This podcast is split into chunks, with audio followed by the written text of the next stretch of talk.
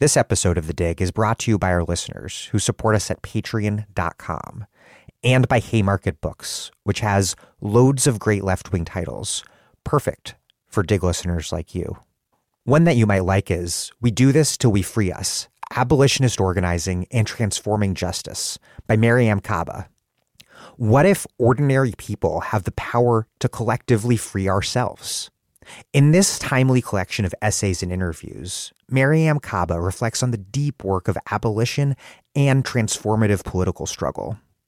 With a foreword by Naomi Murakawa and a chapter on seeking justice beyond the punishment system, transforming how we deal with harm and accountability, and finding hope in collective struggle for abolition, Kaba's work is deeply rooted in the relentless belief that we can fundamentally change the world. As Kaba writes, nothing that we do that is worthwhile is done alone. As Eve Ewing says of the book, I want to say this is a generation defining book, but that feels wrong because I know it will be shaping political imaginations for a century or more. It's generations defining. This is a classic in the vein of Sister Outsider, a book that will spark countless radical imaginations. We do this till we free us Abolitionist Organizing and Transforming Justice by Mariame Kaba, out now from Haymarket Books.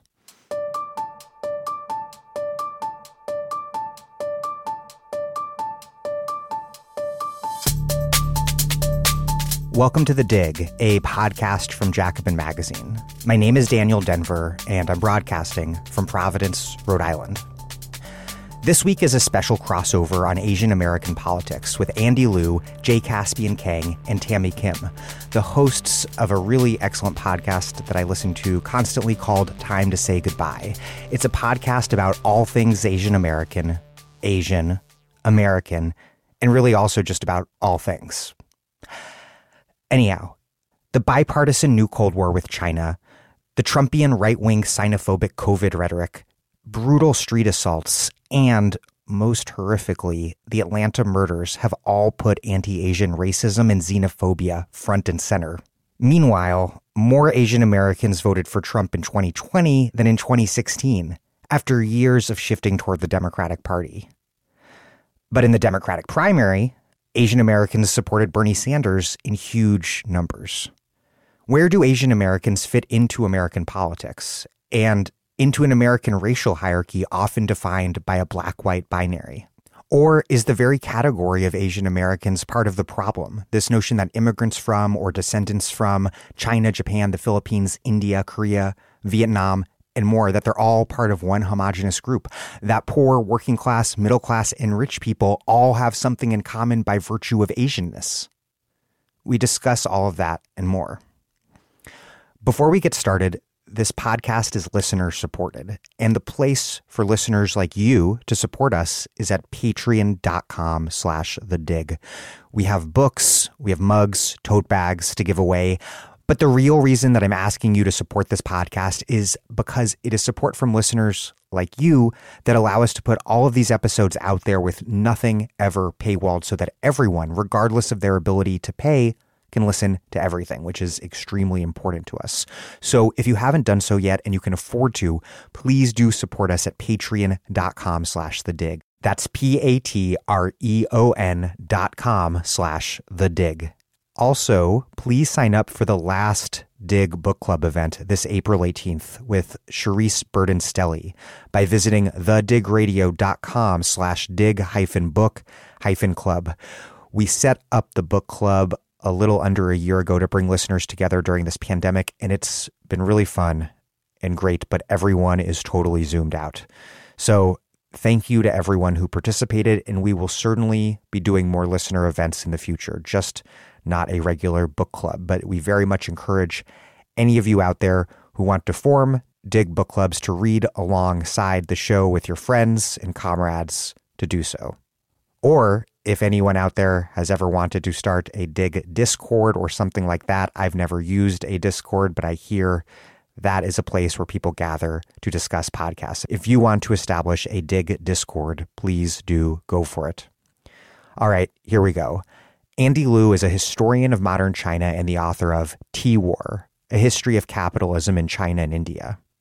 E. Tammy Kim is a freelance writer, a contributor to New York Times Opinion, and a former lawyer who likes to organize workers. Jay Caspian Kang is a writer at large for New York Times Magazine.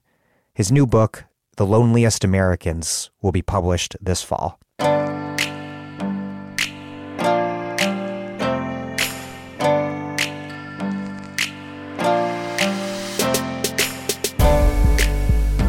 Andy Liu, Jay Caspian Kang, Tammy Kim, and time to say goodbye, listeners listening to my podcast for the first time.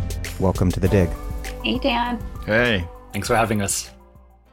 The Georgia murders have been linked to a broader wave of hate crimes against Asians, but many of the most high profile street attacks caught on video appear to have been perpetrated by homeless people with mental illness. There's no doubt that Trump's Kung flu, China virus, and the entire bipartisan new Cold War with China nurtures anti Asian racism in the United States. But do Trumpian racism, the Georgia killer, and homeless mentally ill people add up to something bigger?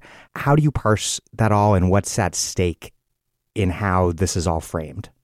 Well, I I don't know, just from my perspective, and I think we disagree a little bit on this. You know, there seems to be a lot of different things going on at once. And one of them is uh, that, yeah, there are a lot of high profile attacks that are caught on video now. And it's hard to make sense of what happens when things are caught on video in a short period of time and that there's a type of propulsion that happens when those, you know, in a narrative that sets in. And since the videos are so upsetting, you know, people are really clamoring for an explanation. And when it's paired with what Trump was saying, and, you know, I think that there's no question that more people in their everyday lives or somebody in their family, somebody they know has probably encountered somebody saying something to them, right? Or, or even attacking them.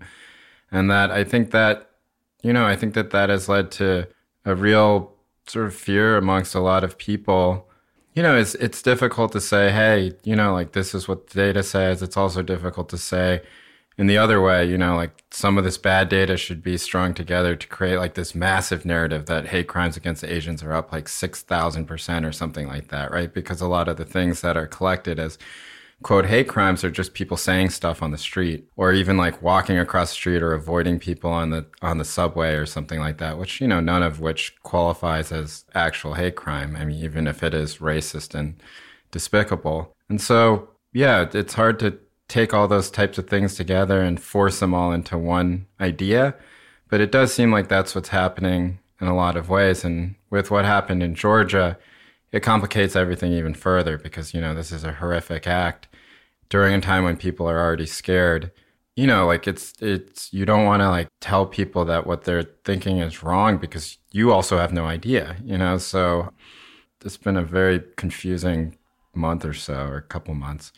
Tammy i'm not sure i have too much to add. I think as jay was saying there's the question of whether there's actually like existentially a connection between all this stuff or like in reality some sort of proven connection between all this stuff. And then there's just the question of how do people feel and how do people interpret these events. And um, i think on the latter count yeah for sure people are kind of stringing all of this together and just feeling kind of overall sense of i think resentment and neglect and we're we've obviously been concerned on our show about how the thinking is kind of taking a carceral turn you know, in response to a lot of these actions, um, and also perhaps a turn that could be like potentially disastrous politically. so we're certainly worried about that. But I think also we've just wanted to like respect people's feelings of kind of mourning and like confusion. Yeah, there's I mean there's a lot going on. I'd say as far as the Trump thing goes, I I felt this way strongly last year when this all began that Trump and COVID and all that stuff for those who pay close attention, they didn't start all this, that there were kind of mounting anti China sentiments in the United States for a while, predating Trump. And I think it's probably going to continue under Biden and perhaps in softer forms. And so we don't want to get into, I think, a very tempting but simplistic narrative that Trump started this, right? And then we have to think about like why is why are there, you know, why have polls showed shown Americans on average have more negative feelings towards China over the last 10 years or so? And this raises interesting questions with regards to Atlanta. And I think, you know, we had we've had a long lot of discussions about the Atlanta attack, and I think I almost feel like we almost bracketed off from the other ones because it seems like it's obviously the most high profile and we kind of know the most about it, even though there's still a lot we don't know about it. But I think one interesting that has come up, at least for me, um, in my mind a lot, is that, you know, let's say that anti China sentiments are a big part of this, but the victims were not all Chinese. And then if you go back to the long list of crimes caught, or no, crimes, incidents caught on tape, there are Burmese, there's Indonesian, there's Thai, right? So there's a lot of non Chinese people who are caught up in, if we accept the narrative of an anti Chinese moment in US history. And that raises a lot of, I think, tough questions. Uh, you know, we've talked about like within the Chinese, within the Asian American community, have Chinese people stood there with other other Asian Americans or other immigrant groups? You know, like I think there might be some skeletons in the closet that might come out if we raise those questions. And you know, one thing we talk a lot about on the show is the international context. And the interesting thing is in Asia, there's no Asian solidarity. Like a lot of people are mad at China right now. The Philippines, Korea, like India, right? So just the bottom line for me is like I think a lot of us are just like we don't know what's going on right now, and it's hard to come up with a slogan to encapsulate all of it. What's at stake in how this is all framed? Which is what when I was sort of discussing your analysis with a friend, an Asian American friend, Jay, was sort of the question that was posed back to me. Why is it important to attempt to get it right, given how people are feeling? Well, I mean, I don't know. I think there's a couple of reasons why it's important to get it right, but I you know, and I think that right now it's difficult, but I do think that, you know, just like with what happened with Vincent Chin, which was like a very high profile murder that happened in the 80s, you know, where a Chinese American auto worker was beaten to death and by two people who were mad about Japanese auto industry taking jobs, right? That was a pretense that they said they did it. Um, and that sort of sparked a whole wave of Asian American identity creation, right? A friend of mine actually calls it now the uh, Vincent Chin Industrial Complex. Right? Tons of papers, a whole, you know, a very famous documentary, and it's a lynch. It's sort of a linchpin of uh, Asian American studies, right? That Third World Liberation Front, and then all that sort of history about Chinese Exclusion Act and stuff like that, which everybody I think has seen repeated over and over again, both in the media and on social media. Michael Eric Dyson actually just wrote a piece about it yesterday, I think, right? Along his and recounting the same exact history, Vincent Chin. Um, so if this is a moment in which that is going to happen, which I think it is, where you know there's a identity formed, and there is some sort of you know we are all X, then I think it's important to get what a is actually happening correct. But I also think it's important to try and make, I don't know, respectful interventions on what X is going to be. You know, I think that on our podcast and a lot of what I've been writing recently is just an attempt to a not quite figure out exactly what's happening because I think that's almost unknowable, but to at least sort of push people towards a different type of identity formation than what I see happening, which is, uh, you know, what scared people always do, especially if they don't have a great foothold in this country, which is call for law and order, creation of like a nationalistic type of identity without really thinking, well, is this really a long term type of thing? Like, what happens when these attacks don't happen as much anymore, or if they're not caught on tape? Like, what what do we go forward with outside of you know, well, for this period of time, this happened. You know, I don't know. For those reasons, I think it's like important to just, I don't know, I don't state my opinion. you know, never stop. This posting. is what I think. Right? I mean, you, you pointed to a pretty serious problem in a piece you wrote for the New York Times before the Atlanta killings about the about the high profile street assaults, and you argued that a sort of high level discourse that was taking place in you know places like the New York Times around anti-Asian hate crimes was disconnected from something more complex happening on the ground, which is that many Asians were interpreting these attacks as black people attacking Asian right. people, right. which taps into some tensions and conflicts with just really deep roots. And you write that these professionals, your your colleagues, tasked with publicly addressing these issues, have found it too just too uncomfortable to do so, which you argue could lead to bigger problems. What's what's going on there, and why is the failure to address it head on dangerous? Well, I think that the most comfortable response that one can give in our position, right, in our meeting, like I don't know, somebody like me and Tammy or Tammy who is East Asian and works in the media and works generally in what we can, you know, we can just frankly say are liberal spaces, right, left of the political spectrum, easiest answer you can give is everything is white supremacy. You know, this is white supremacy. These are white attackers. But, you know, my thing was like here in the Bay Area where I live, and which what before Atlanta was sort of the epicenter of all of, of these high profile attacks and a lot of the outcry, you know, the attackers very oftentimes weren't white. And the way that that was being interpreted by the mostly Chinese American community here, but you know, there are also other communities, Cambodia and Laotian, um, although, and, uh, Vietnamese communities here was that, you know, this was an extension of what had happened in 2010 when there was a whole bunch of very high profile black on Asian attacks, which included an elderly person being pushed onto the, onto the train tracks and killed. And so when people have that sort of localized memory and it's highly racialized, and then the national media and people who come in are saying, oh, it's white supremacy in the sort of way that's extremely abstract. I think that that leads to sort of reactionary politics outside of it, right? Like where you just say these people are all lying or their heads are in the sand or they're just saying this type of thing to be polite or they don't, you know, and I, I, I don't know, you see all of it. You see like, oh, this person is just a sellout for like their, you know, white liberal editors. And the, the problem with that is not that you can't just ignore that because there is some element of truth to that, right? There is an element of truth that the easiest explanation is always going to be, at least in these spaces, is to sort of hope that it's a white perpetrator so that you can say the same things about white supremacy. And in the aftermath of Atlanta, and I would say that, you know, I want to preface this by saying that of all the things, like it's one of the least important things, but I did think that it was very telling. So there almost seemed to be like an exhale amongst a lot of the punditry and a lot of the media people that finally we can finally we can just drop all of our posts about white supremacy. Finally we can talk about the Chinese Exclusion Act. Finally we can talk about Vincent Chin. And then you see this explosion of all that everywhere. Whereas before it was much more restrained and not really discussed. And I think that part of the reason was because people did not want to engage with like the both the local story, the long the long other history, which is you know includes the LA riots and includes uh, Latasha Harlins, 15 year old girl was shot in the back of the head by a Korean store owner. Um, Over the, a bottle of orange juice. Right. The, the boycotts that were happening um, during that time.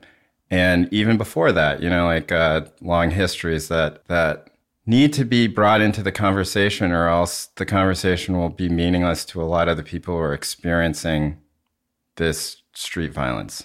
Because you can say all you want about like how white supremacy, X, Y, Z doesn't really make sense to people who are, you know, saying, well, you know, how does this make sense, right? Like uh, when the two highest profile attacks here, or I guess the three highest profile attacks here are all by, you know, um, not white assailants. And I don't know, I just. Here being the East Bay. Yeah, and in San Francisco.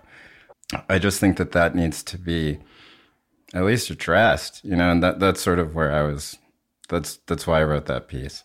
Tammy, you and Jay have both written about the, the LA riots. During that riot, more than 2,000 Korean stores were looted or burned to the ground, and Korean men took to the roofs of those businesses with rifles and, and shot at looters. And as you mentioned, Jay, prior to the acquittal of the cops who viciously beat Rodney King, there was the Korean store owner who shot and killed 15 year old Latasha Harlins over a bottle of orange juice. What role did black Asian conflict and the way that race, class, nationality all intersected in South Central LA at the time play in those riots. And looking back now, nearly 30 years later, what lessons, if any, does it offer? And to what extent do you see similar dynamics at play? Yeah, so that the memory of the LA riots definitely still, to my mind, influx Asian and Black dynamics. And I would add also the Latino community, which isn't often talked about in the context of the riots. But when you look at the prop, both the property damage and the physical damage to human beings um, that occurred, Latinos were a huge part of that. And um, and at who was arrested. Many Latinos were arrested. And who were arrested and yeah, who were brutalized by the police and you know. And now also if you go to South LA, I mean it's predominantly Latino and that's just you know the, the, sort of physical and human landscape of that area has also changed a lot but I think also at that time there were like the boycotts in New York, where there were Black Asian interactions that were very uncomfortable. And all of this is about sort of who had kind of this immigrant capital in Black neighborhoods that were, had sort of low barriers of entry, you know, to sort of um, petit bourgeois and the resentments that kind of fan out from that. And, and that to some extent still continues, right? Because there are new waves of immigrants. There are stores that are passed down. There are still a lot of interactions, especially I would say in lower income urban areas between, you know, and now it might be more Southeast Asian immigrants in Black communities or Latino communities. So it's something I think that, as Jay was mentioning, you know, when the attacks occurred in the Bay, I certainly like thought a lot about the LA riots, and I think other people did too.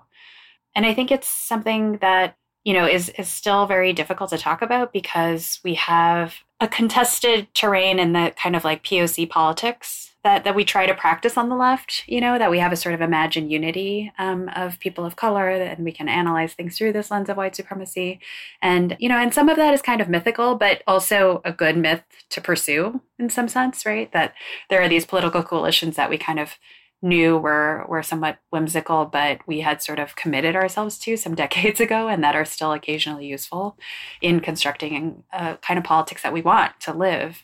But I think LA to me is still is a reminder of the fact that those tensions still exist and a sort of challenge to to also try to figure out ways of overcoming through organizing uh, those tensions and, and to still believe in some sort of like unified project across race.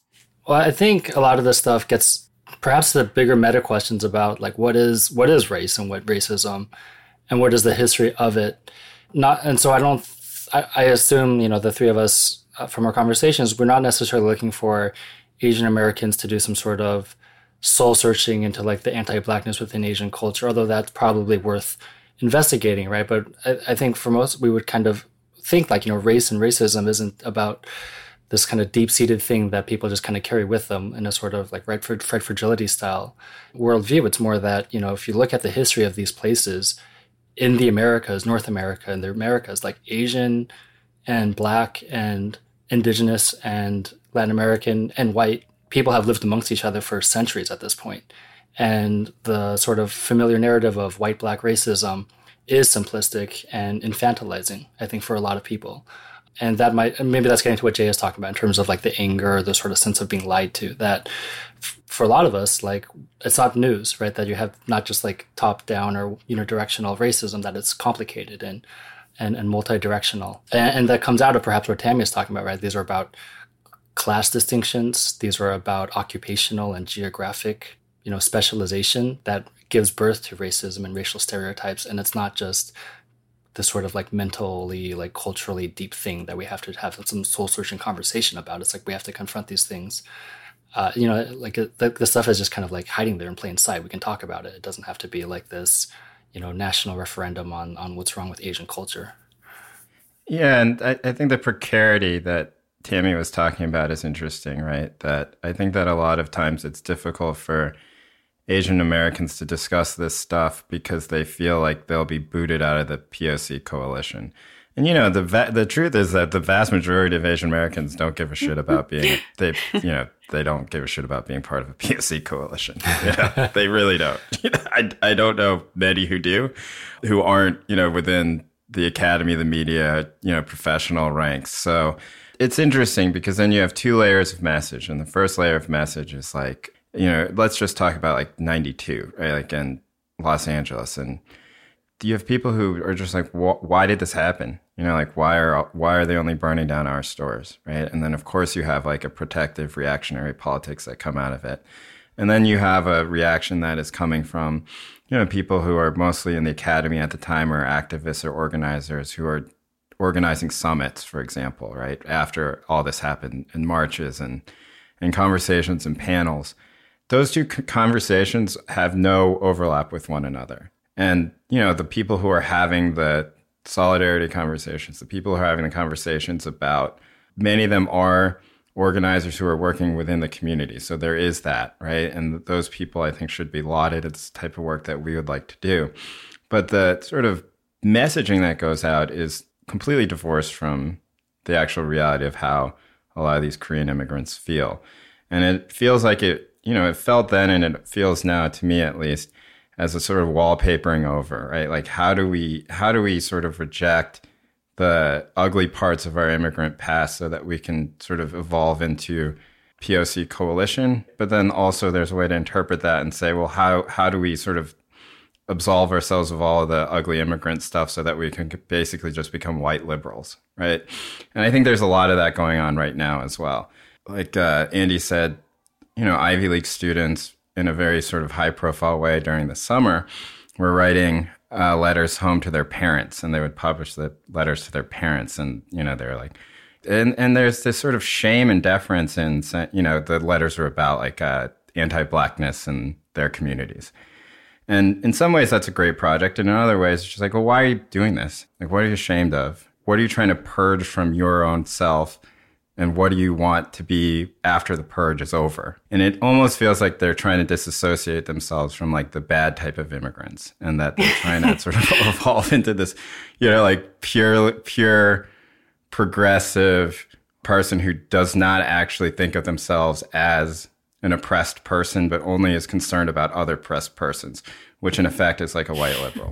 Yeah there was a lot of talk last summer about how to combat anti or the the necessity to combat anti-black racism in Latino and Asian communities, but not so much about of a discussion about what sort of politics would bring Asians and Latinos into a left coalition and keep them from turning rightward. Does this entire approach miss something about how to actually combat racism? That building a majority coalition behind a politics that is anti-racist involves something beyond telling people not to be racist or reminding them that Republicans are racist or to tell them to tell their grandmothers that they're racist or whatever? I mean, yeah, this is a question I've been thinking of of is is anti-white supremacy like a basis for organization versus shared material interests, right? And I think the thing that pushes, let's say, conservative or on the fence Asian Americans Asian American immigrants left is not necessarily banding together against white supremacy. It's things like education and healthcare and things that they think will help them move up.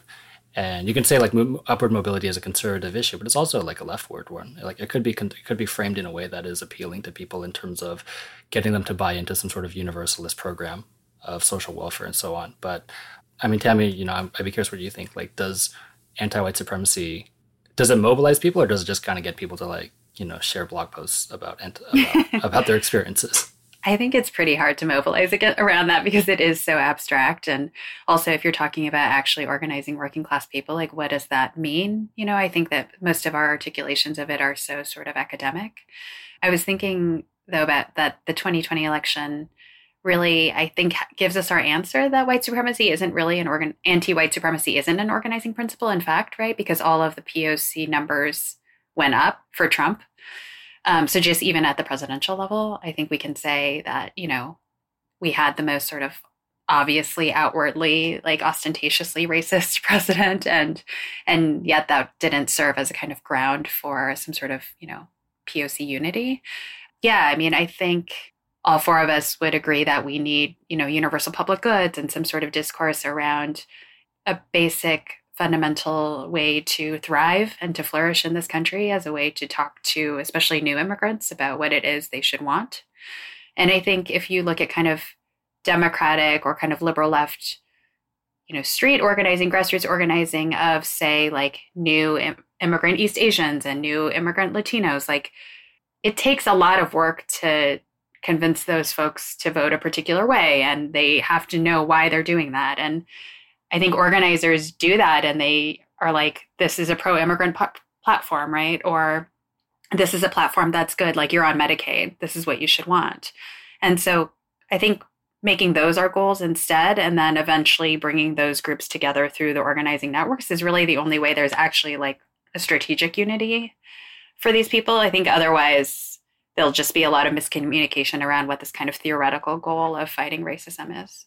Right. And if you look at the polling, right, um, in both the Latino and the Asian communities, when they prioritize what they care about, you know, it's education, healthcare, you know, like social, it, anti-racism stuff is like fourth, right? Um, uh, immigration broadly is is not even that high up, um, and so it has, you know, one of the frustrations that that I had personally with the, you know, the messaging around Biden um, the Biden campaign was that it just seemed to be like, hey, if if we say we're not racist, then everyone, everyone, all the all the race people, you know, are gonna be like, oh yeah, cool, you know, you have my vote. Yeah, you know, there's totally. like this almost like taking for granted that if you stand up and you say Black Lives Matter, if you paint it on a street, then like it's not just all the black people now are, are happy with you. It's like all the other people are happy with you too. Yeah. And that certainly isn't true on any level, you know, like at, for any of those groups. And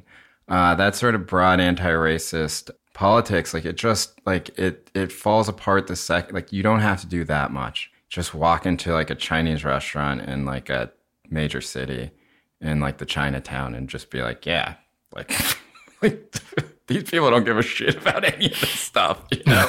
like how could they? You know, Yeah. so that's the sort of frustration with it. I think that that the three of us have that we talk about quite a bit is just like how, you know, you have to talk to these people at some level without patronizing them. And I really do think that uh, the way in which that pride language takes hold, you know, it, it's meaningless to them. And that doesn't mean that you should abandon it, right? But that you need a f- specific way to talk to these people.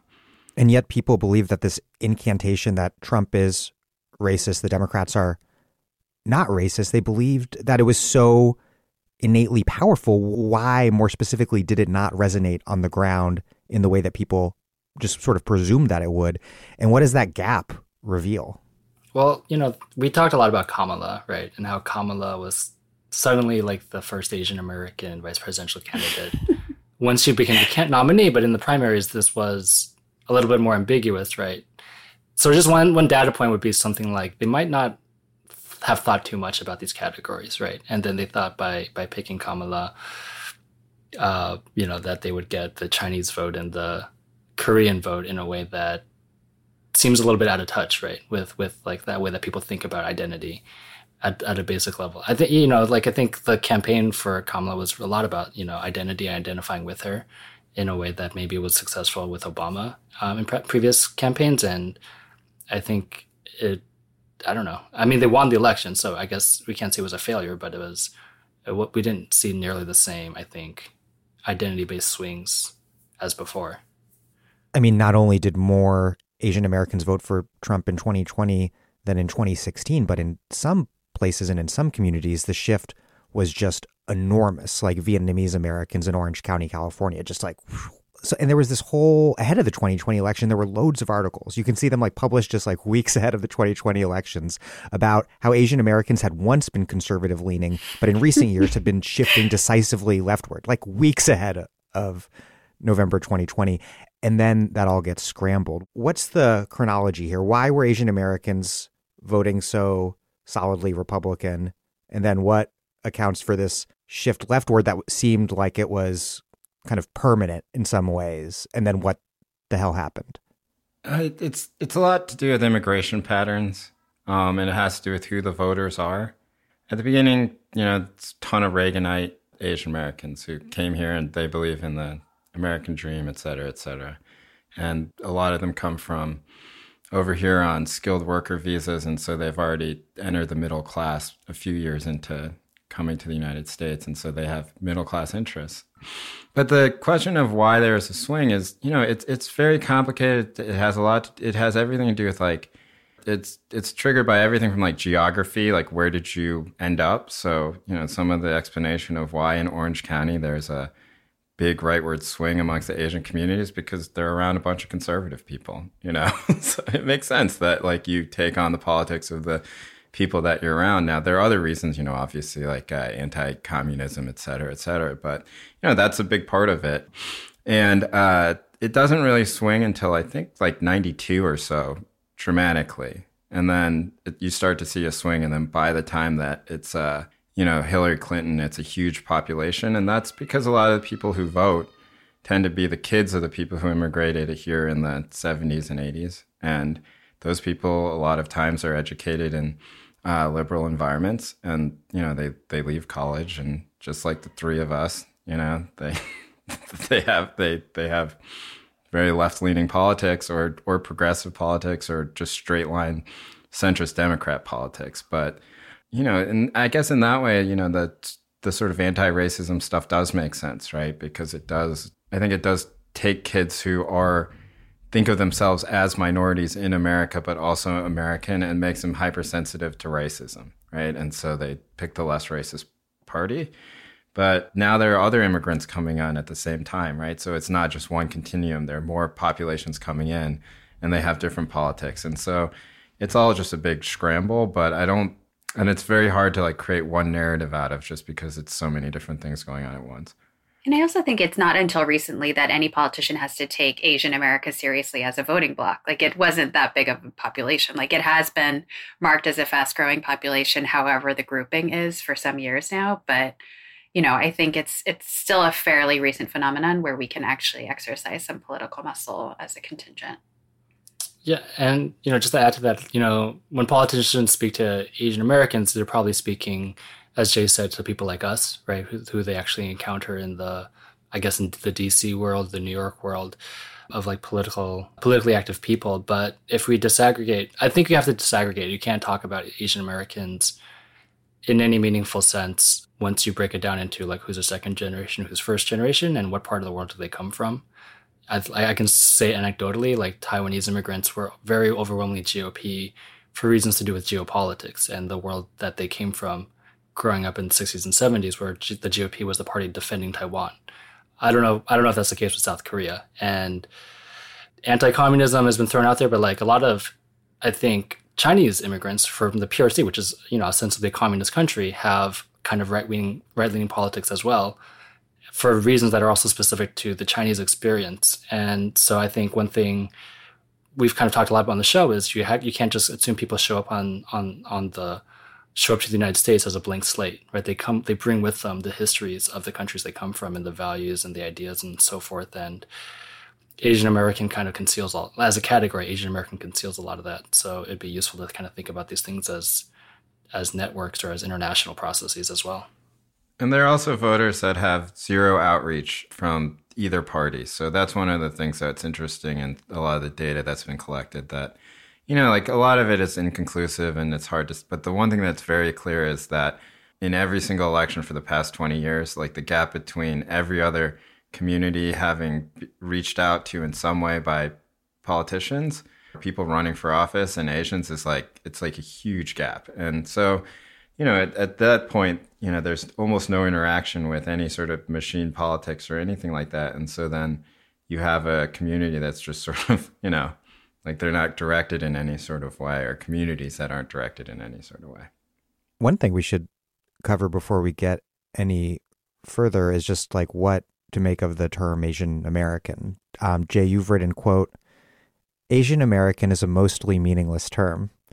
Nobody grows up speaking Asian American. Nobody sits down to Asian American food with their Asian American parents. And nobody goes on pilgrimages back to their motherland of Asian America.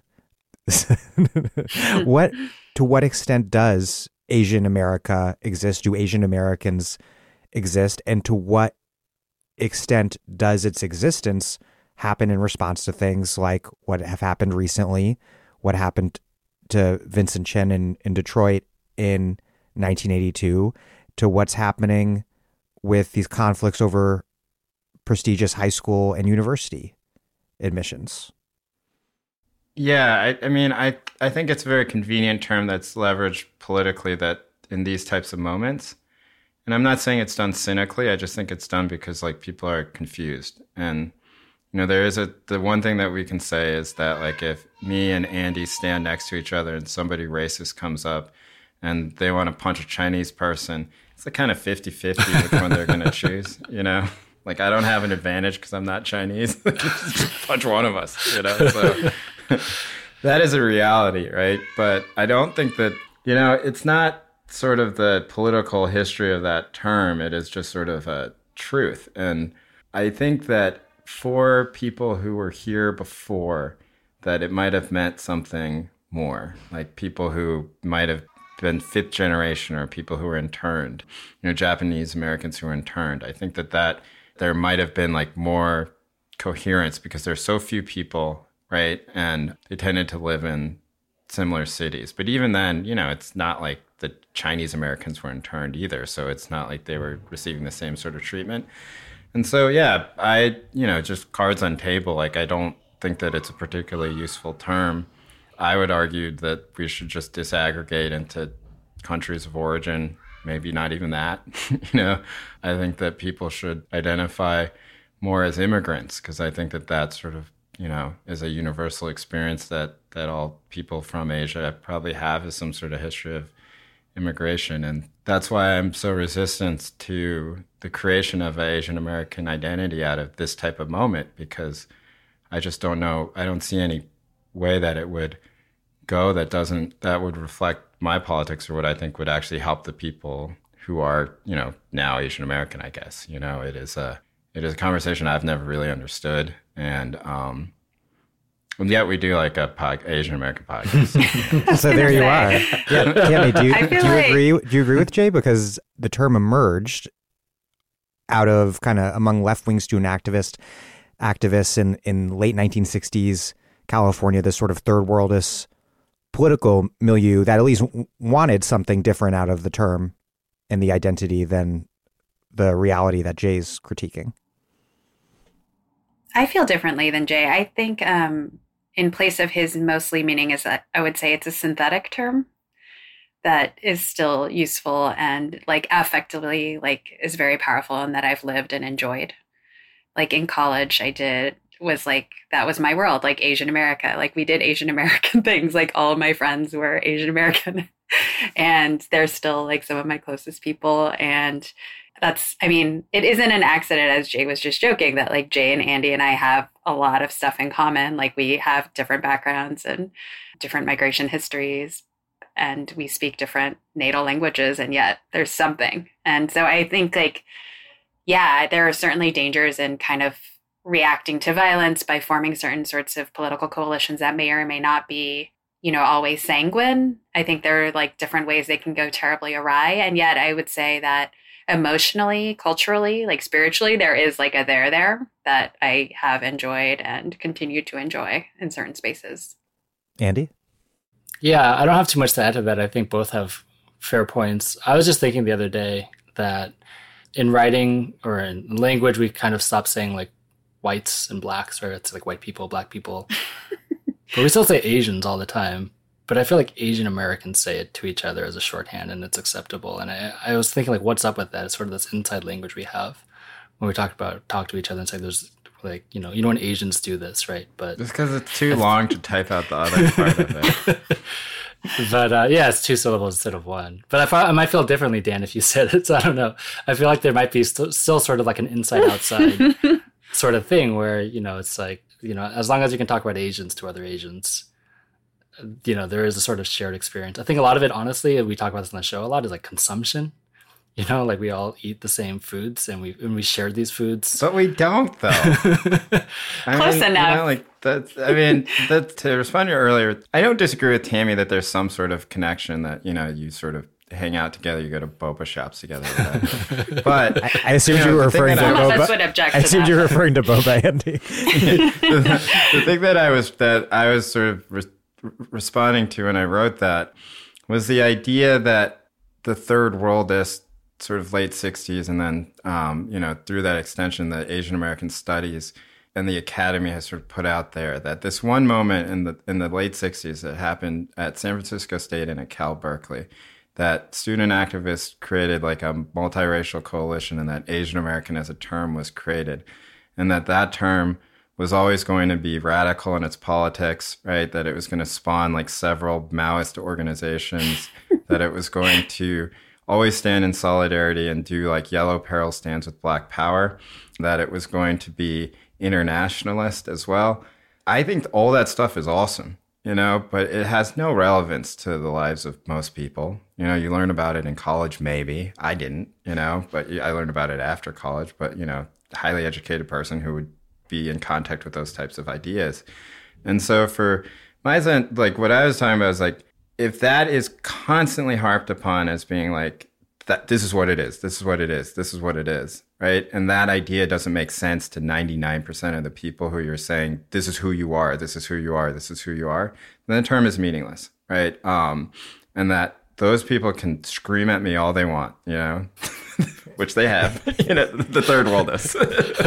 um, uh, they could they get as bad at me as they want, but like, come on, you know, like it was it was. Know, they, I am accused many times of being very glib about history, but you know, I find that to be a very I think that's sort of rotten accusation. But you know, I've gone back, I've read all the documentation of that time, all the primary sources, and even then there was co- conflict within those groups about whether or not this was just you know whether or not this was too abstract, right? And then you had kids writing in letters to like. Uh, Gidra or any of the places that were the sort of main publishing houses for this this type of thought, being like, like what you guys are saying doesn't make sense to me. You know, I just want to be like a American guy. Like I'm sorry, I just want to like move to the suburbs and have a house and have kids. And so even in 1967, right before when Asian Americans were much more scarce than they are now, you know, there was conflict over that. And so this creation of this sort of huge history out of that moment is what I was responding to. I don't, you know, I, I, I just don't believe in it as a political term in that way. Sorry, just one last thing. In that moment in the 60s, I just came across the other day of people in America who are Asian, 40% were born in the United States, or uh, were born outside the United States. And now today, those who identify as Asian, 80% were born out of the United States. So I think one thing that's happened since that 60s moment when Asian American as a category was born is that Asian Americans became more Asian, right, and less American. And I think that's something that it might be something that's kind of running a theme that kind of runs throughout a lot of the stuff we talk about the contrast between the 60s and the present and the need to think about that would force you to think about like what does actually it mean to be what does it mean to actually be Chinese American versus Korean American versus Vietnamese, which maybe in the 60s they thought that would, that was going to die that was going to fade away, and and because as people kind of became more American and more you know domestic centered, then those differences would matter less. Right. So like those those uh if you were a third generation person who Chinese American who was from Salinas, California, and you grew up in like an agricultural society, then of course, uh, and you thought of yourselves entirely as American, then of course you had ideas of solidarity with like the with the with the people who were in Salinas with you, you right, which was a lot of different people of different races.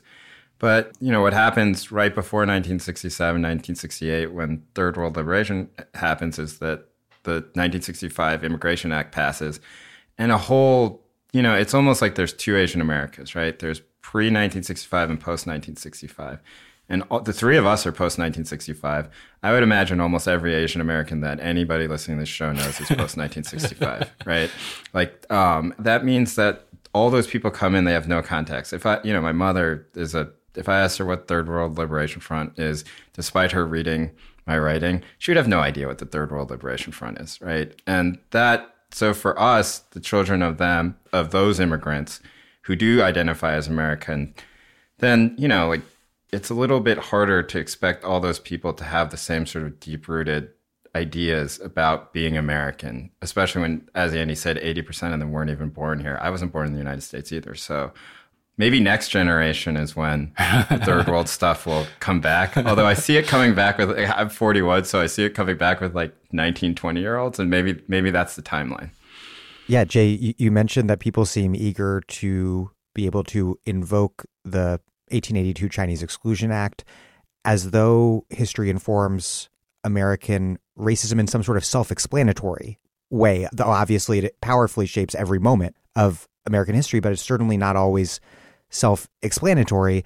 It's a bit more obviously explanatory for, say, black Americans, where you can draw who are descendants of slaves, you can draw a direct, direct line, draw direct line from slavery to the defeat of Reconstruction to the Great Migration to segregation and ghettoization to where we are today.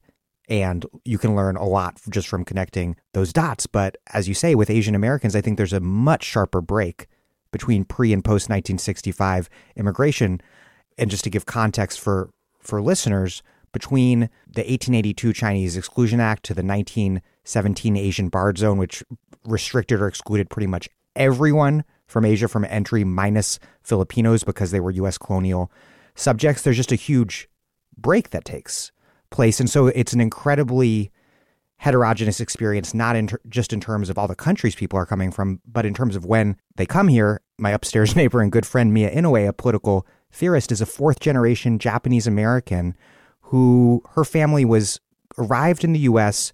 to work in plantations in Hawaii, was interned in Utah, and then became became leading figures in the Mormon community there. And that's just like an entirely different experience than those that you've grown up with. Right. They can draw the lines, right, if you've been there that long. And so few people are because, you know, the line is like nobody could come in. You know, so then it's like, well, if no one can come in, then it's, you know, by definition a small group. And um yeah, I, I don't know. That that sort of history is like you said, Dan, I don't know if it is meaningful except in outlining a attitude towards Asian Americans throughout American history. And in that way, I think you can say, yeah, right. But it is not a lived history for the majority of people who are here. It is not a direct lineage that they can draw back right? um, in the same way that that Black Americans can. Also, you know, I think in a lot of ways, uh, a lot of like it's not the groups that are recent immigrants now, like that history. I don't know. It, it feels like it is a project that is not entirely about them, right? It is about it is about white people. It's not about the actual immigrants themselves.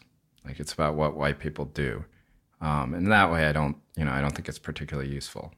But I think there's a way in which you you don't have to know that specific history and the literal facts of that history to still feel like Asian American is a thing, not just effectively and emotionally, but also politically or socially or as a policy matter you know, totally anecdotally, like my mom migrated here not on a skilled visa and the people she encountered and was very close to in her early days of migration were all like new asian immigrants of various kinds.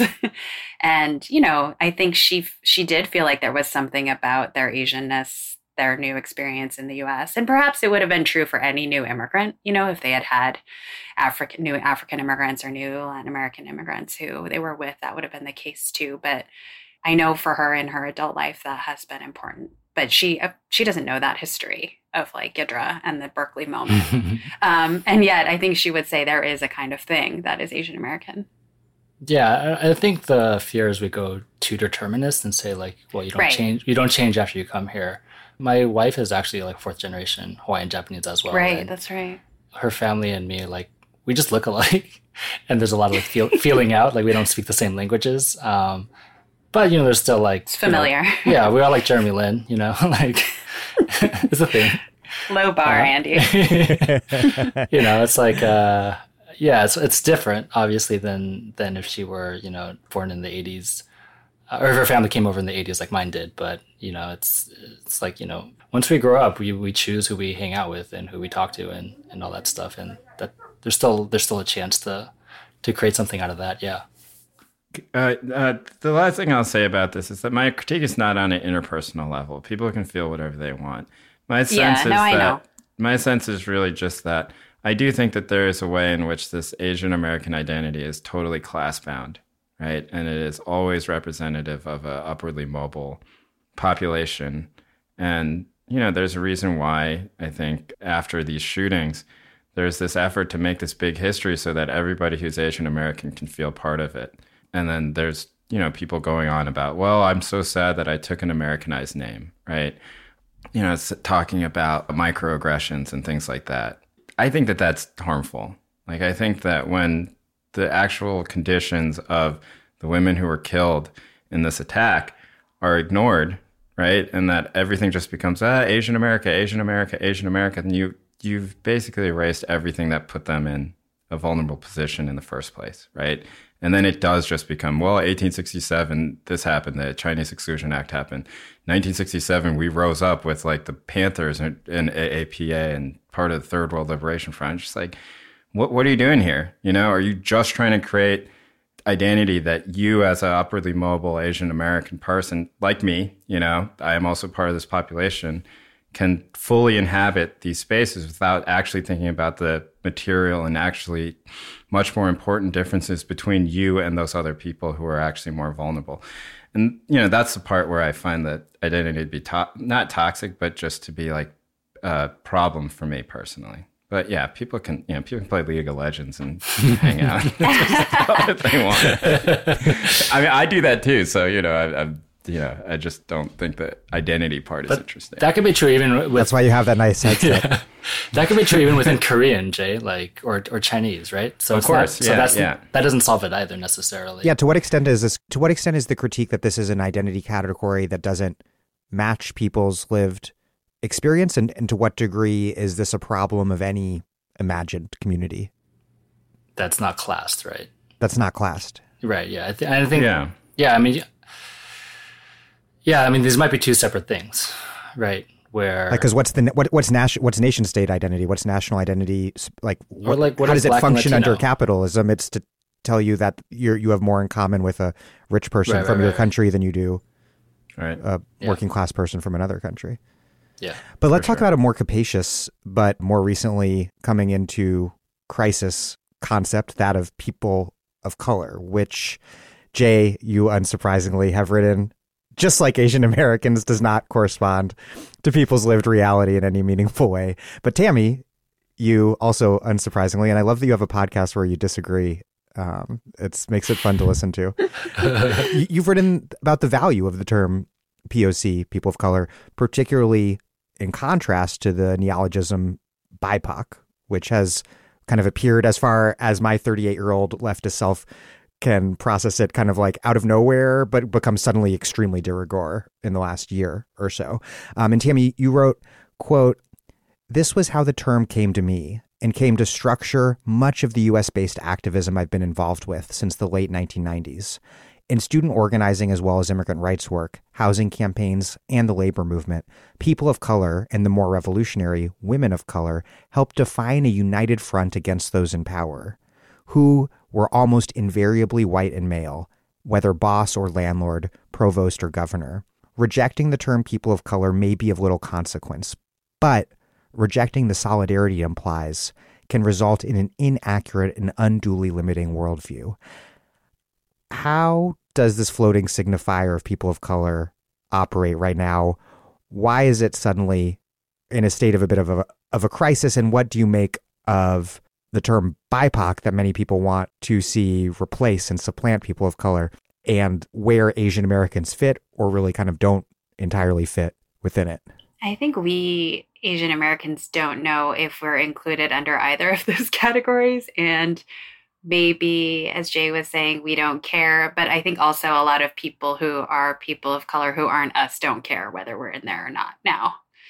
I think BIPOC is a product of our Black Lives Matter moment, which is like a really positive thing that I've supported. And but I think one of the drawbacks of that term in particular is that in trying to highlight like black indigenous people of color or black indigenous and people of color depending on who you talk to about what bipoc means there's potentially a sort of i don't know kind of like an exclusionary logic or some sort of like hierarchical logic that's you know in that term and i don't i think it leads to kind of weird things on the ground. Like I've been to a lot of protests over the past couple of years where, you know, it's the sort of thing of like, if you're white, you need to go over to this side and you can't talk.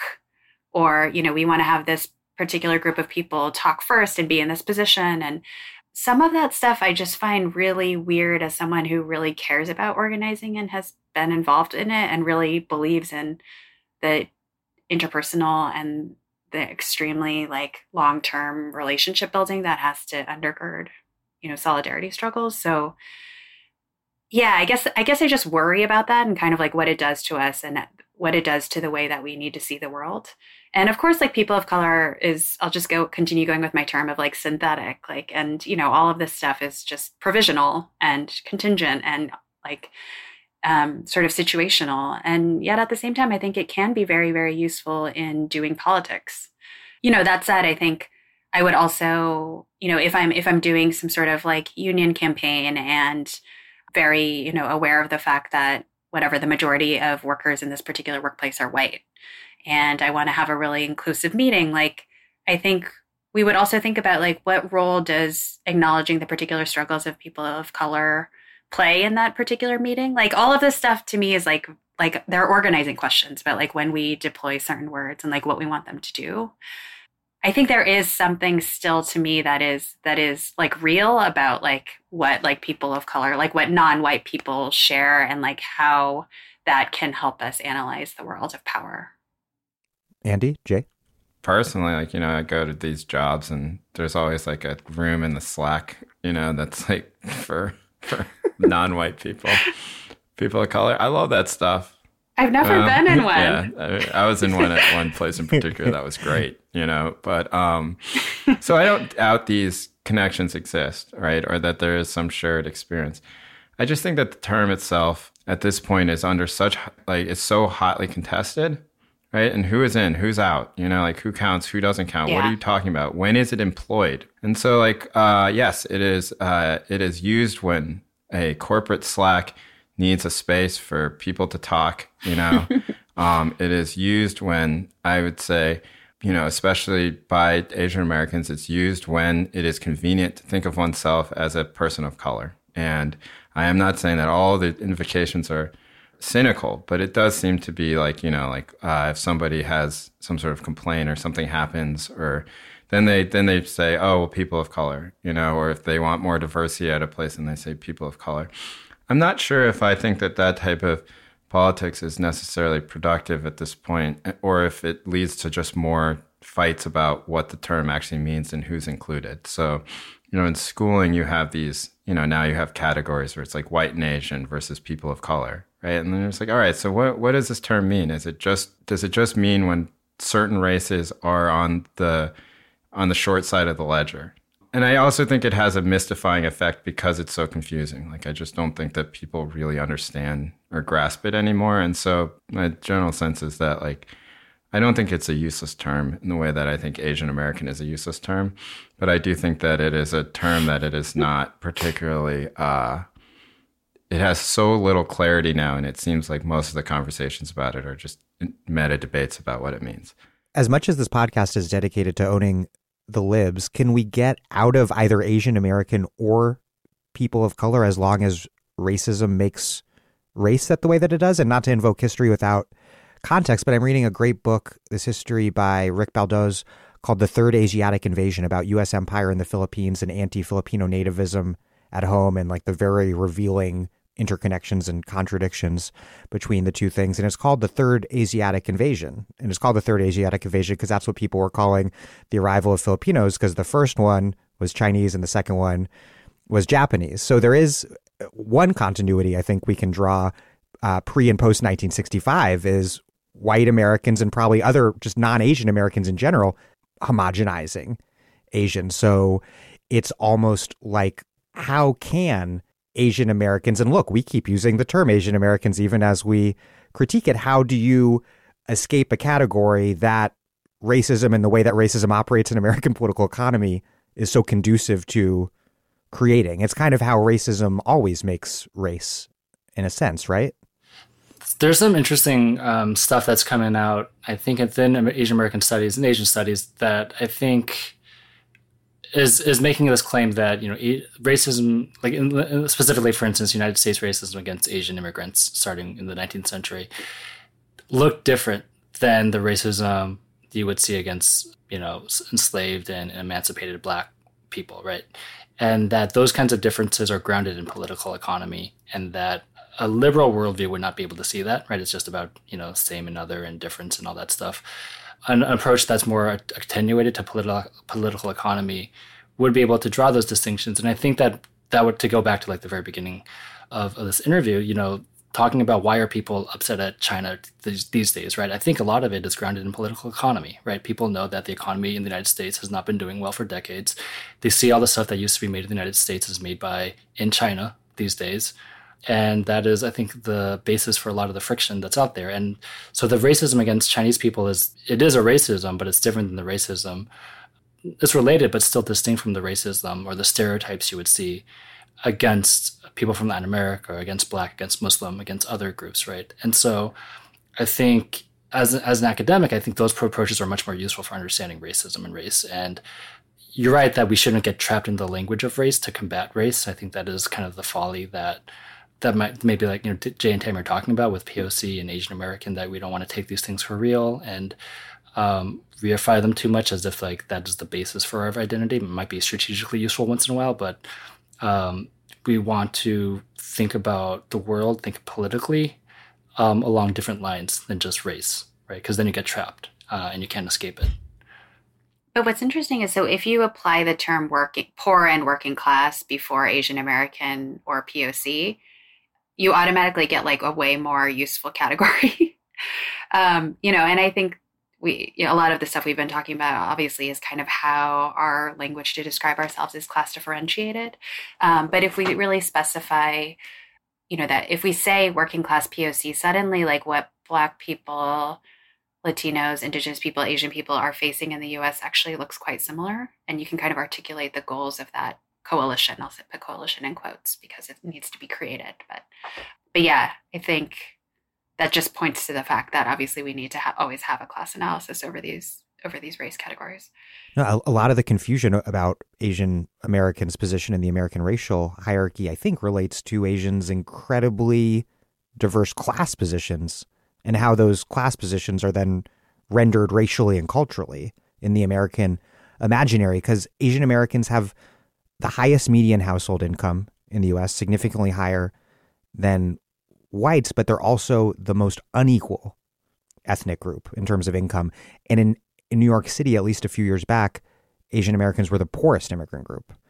How do you see the really various and contradictory ways that Asian Americans fit into American political economy affect how Asian Americans are racialized? Yeah, I mean, the argument that I'll just throw out the book that that's kind of on my mind is uh, Iyko Day, uh, who's written a book called Alien Capital, has made this argument that on the one hand, Asian Americans are kind of racialized the same way that Jewish people were, right? That they embody the sort of abstract global capital that people, especially like working middle class people, find you know really invasive, and that they should be targeted for that reason. But also, if you, and also small businessmen in black ghettos. Yeah, right. Like they represent capital; they don't represent labor.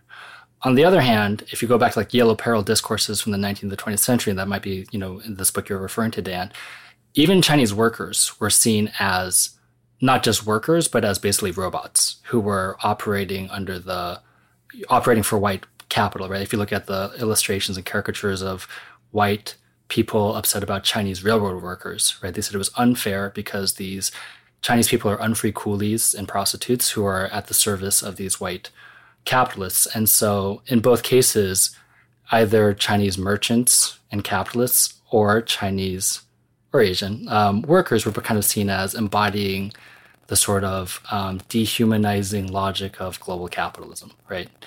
And it's a really interesting thesis. I haven't thought too too hard about it empirically or historically, but I think it does get at this point that like the fact that also we come from another country, we come across from across this gigantic ocean, right? There is a sense that Asian Americans are this kind of unimaginable global thing that invades horde, right? yeah. um, uh, as opposed to say, you know, other stereotypes would be like other groups are subordinate and they're getting uppity and they are you know not staying in their place right? Whereas asian americans are coming from the other direction right? They're the ones who are uh, ruining everything. They're this invisible force that, that i think that's especially true opposite with obviously the rise of china as an economic force and then covid like kind of intensified it right? This literally invisible virus that has kind of ruined this country that came from china. So yeah. Though now there's a contrast with the 19th century in that sense because chinese workers in the 19th century were seen as so in, innately biologically and culturally or whatever servile that they were incapable of standing up to capital and incapable of fulfilling the ideals of, of free labor and thus uh, you know that that were the perceived to be the bedrock of of a free people and a democracy. So all of that was connected there. And now i'm not sure i don't know if the servil if the servility is well, no, I think it does. I think it's still played out, for example, in the coverage of the sort of justificatory coverage of why Asian countries have done better than the U.S. in managing the pandemic. Confucianism. Christoph. You know, Christoph. Yeah, they'll just follow all those. Yeah, they'll follow rules, and that's that might be cool for them. But do you really want to do that, Americans? Is that is that who we are?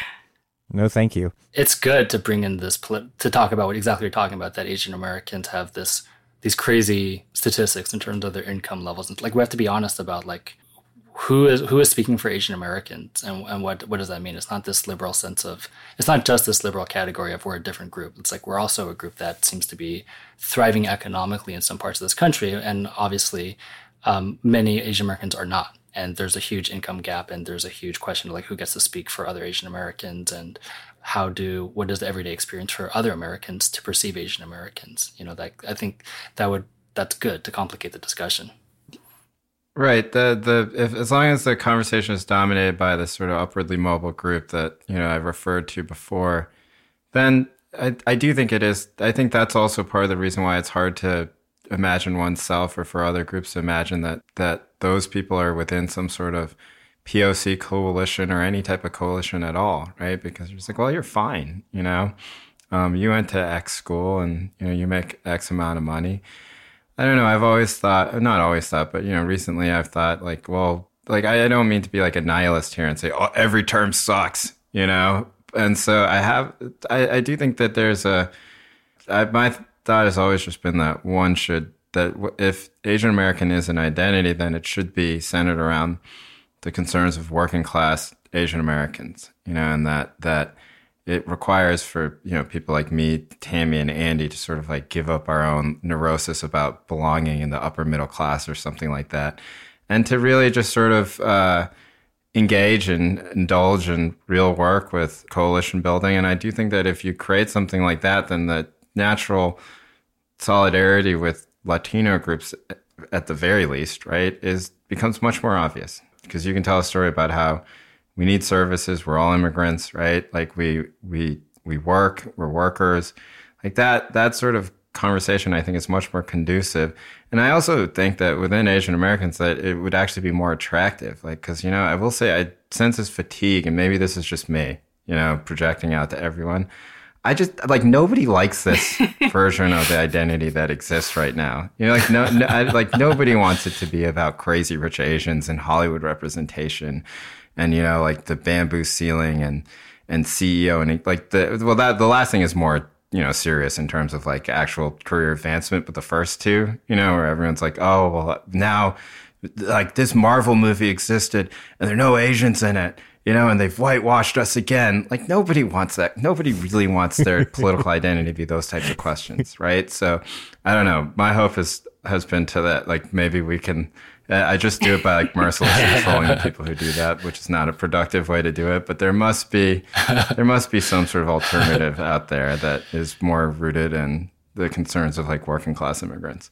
Speaking of the the bamboo ceilings, I did, I want to get a little more into how educational politics are remaking Asian American politics because like what does it mean that this collective identity of Asian American is so often taken on in response to to shared adversity when in some cases the adversities that Asian Americans feel that they collectively face don't sit at all well with left politics.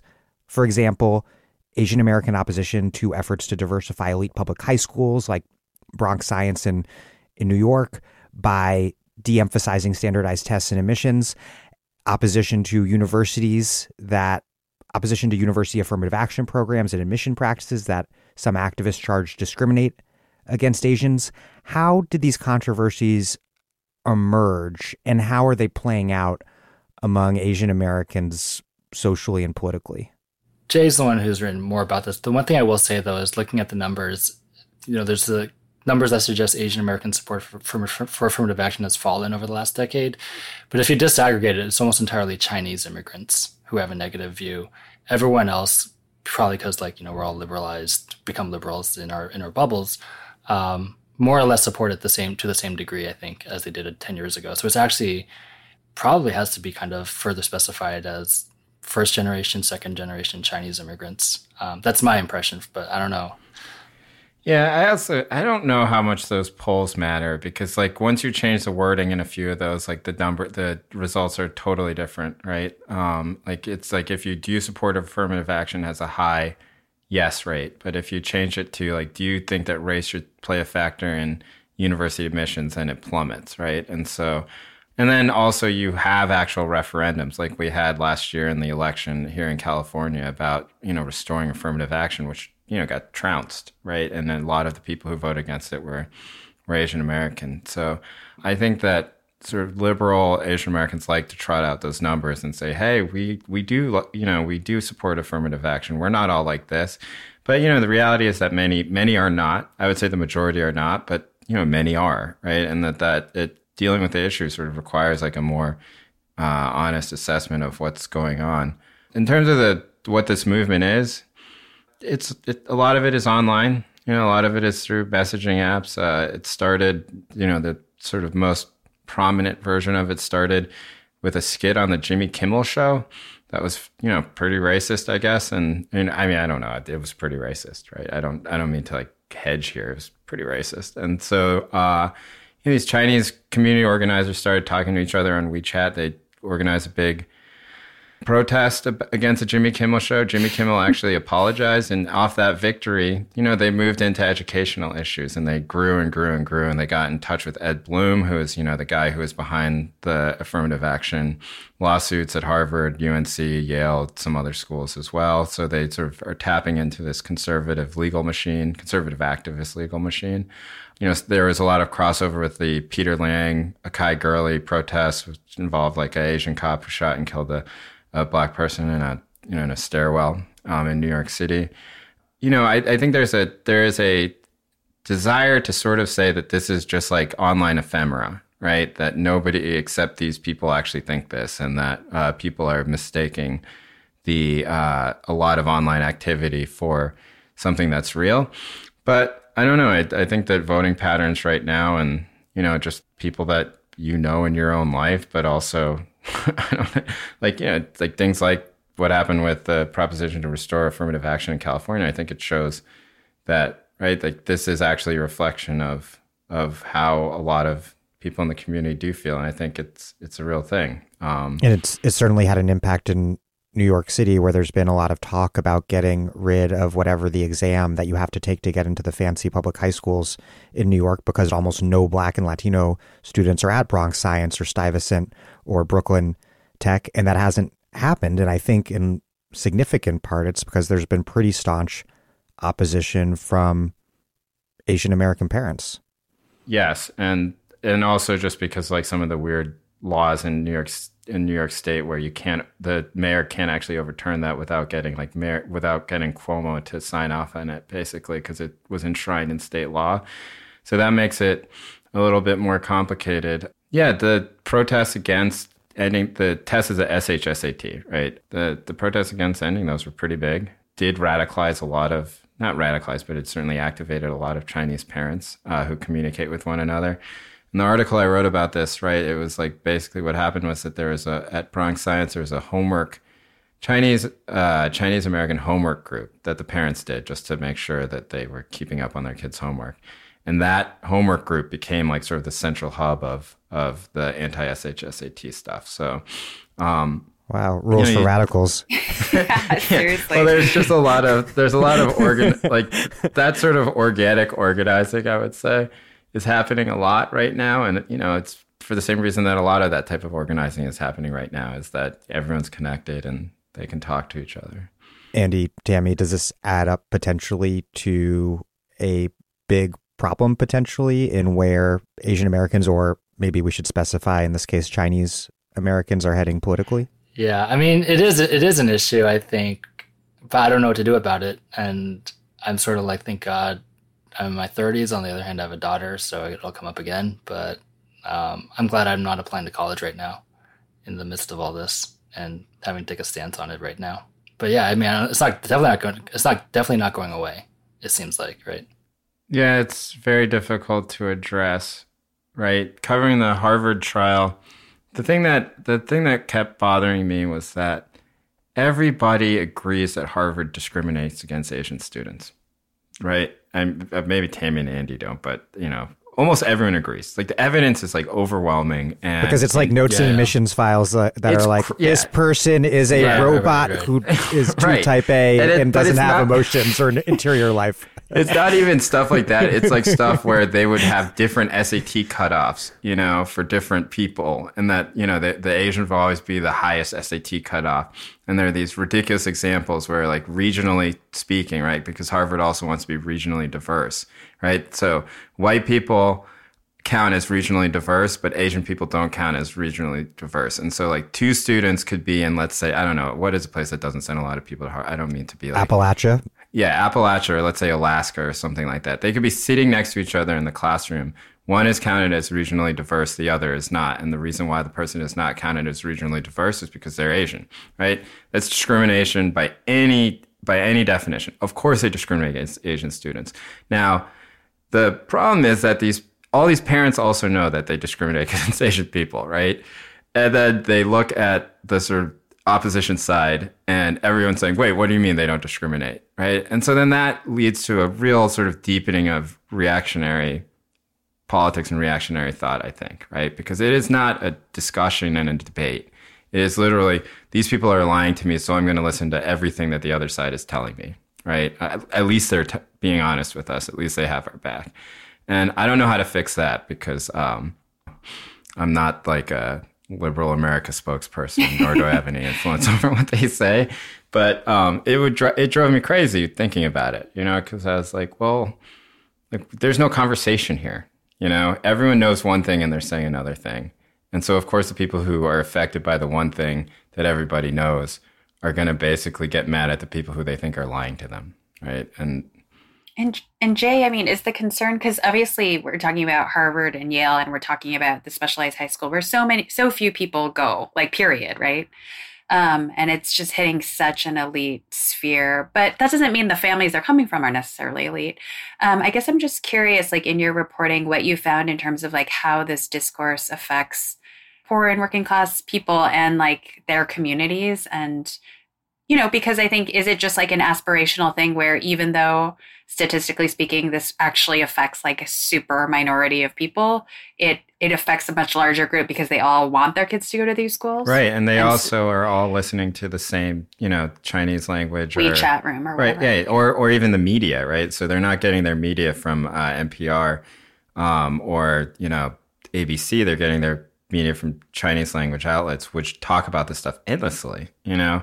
And they do feel a certain they do feel if they have kids, you know, they I'm sure they want their kids to go to these schools, right? And if they think they can't, right, even if they, you know, kind of quietly think, I don't know if like uh, Chue is going to make it here, you know, they're like, you know, they're like, well, I would let, at least like to him to have a chance, exactly, right? So, yeah, um, yeah, that's yeah. I do think that it. I don't think it's something that only affects the types of people who would go to Harvard, and also, you know, talking about Stuyvesant and these schools, or even Lowell here in San Francisco the Asian population is not particularly wealthy of the students who go there. And, you know, a lot of them are people who have very solidly working class and undocumented backgrounds. I think one hint here at how left politics might get around this racialized zero sum scarcity politics is what if all high schools were excellent, equally excellent, and integrated? Yeah. Right. Great. yeah. We solved it. Great. Yeah. Right. That's the dream. Yeah. But as long as there are these like yeah. weirdly, it's like, okay, most public schools are going to be deeply under resourced and not prepare you to advance, move forward in life. And we're going to have a f- small number that are really excellent. It seems like that's going to end poorly no matter what. And because of the way race operates in American capitalism, it's ending poorly in this very specific way that's pitting black and Latino people against Asians that's why like I firmly believe and I think probably all of us that you know like the, those parts of like the Bernie ish platform focusing on universal education would convert a lot of Asian American voters who are undecided between the parties, right? And if you focus on things like providing education and universal access to these kinds of upward mobility um, avenues, then that is that that would speak to them in a way that's less about you know white supremacy and you know look how look how unracist our, our candidate is.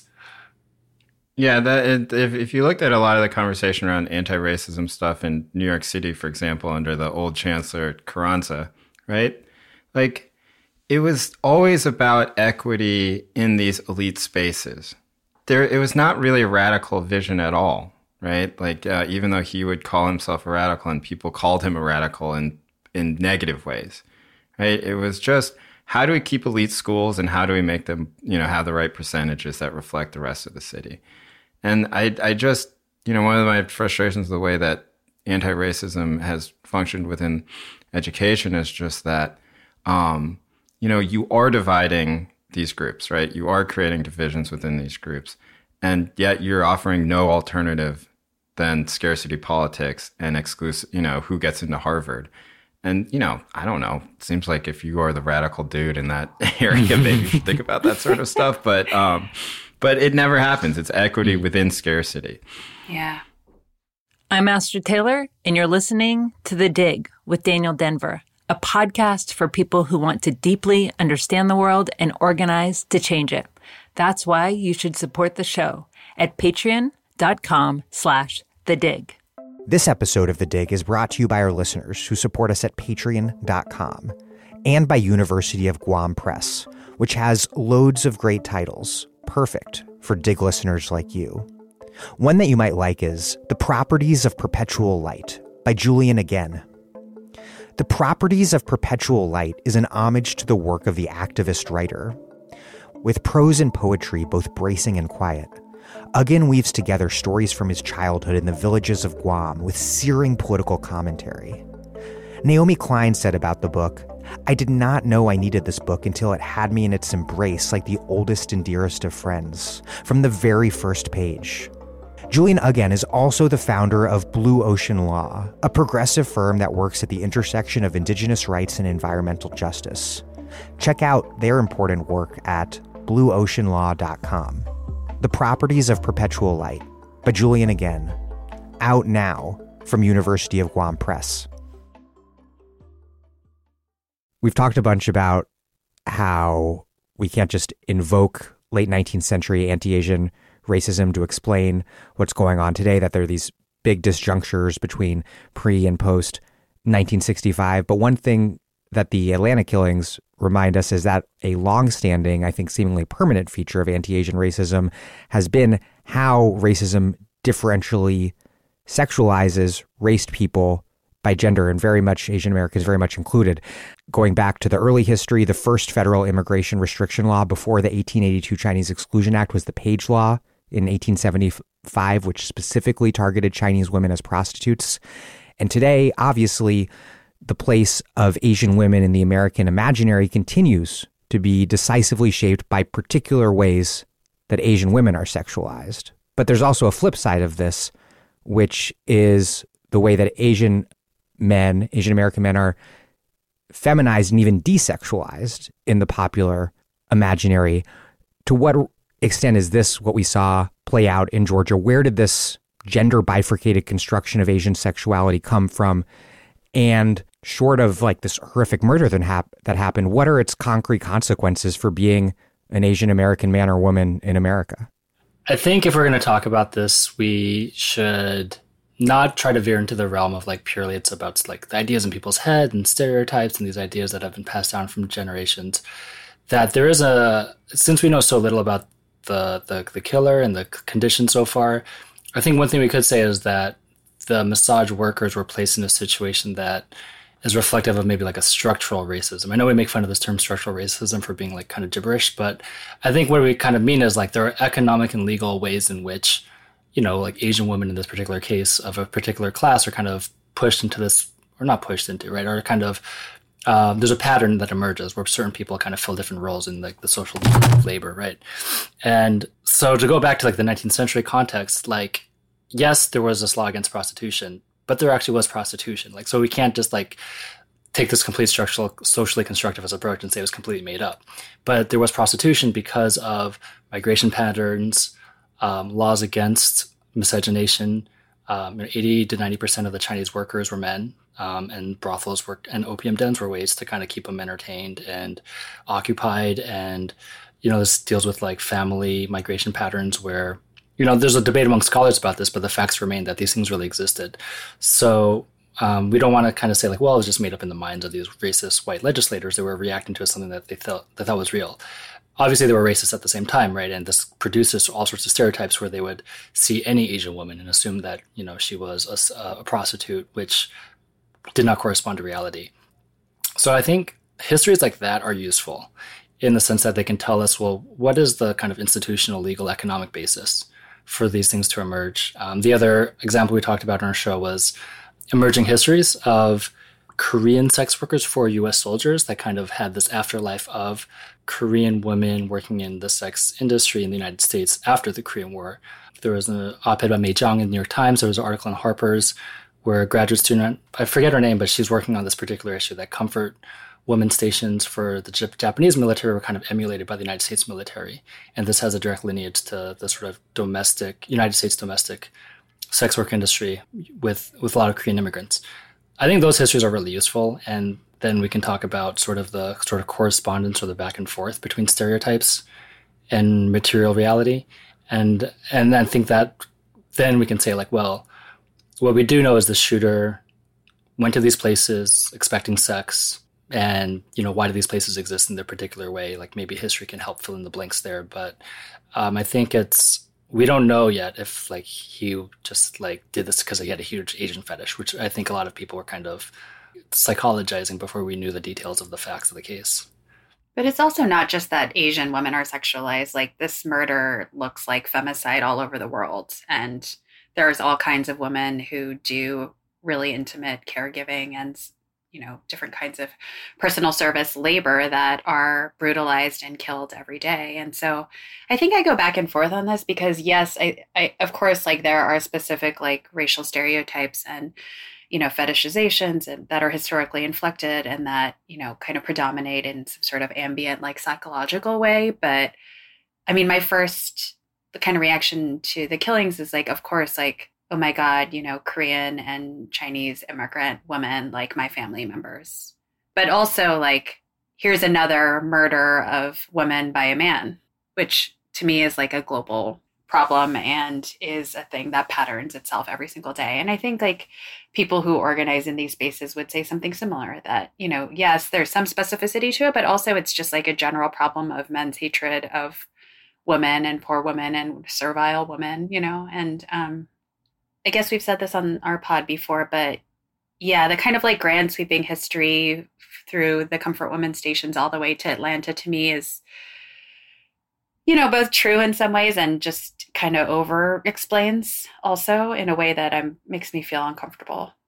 Um, and then lastly, I think with regards to the kind of this thing that's been said so many decades about how Asian men are, if you know, kind of feminized or not taken seriously, desexualized in American culture. I really think that's overstated, and I've always been very skeptical of that analysis.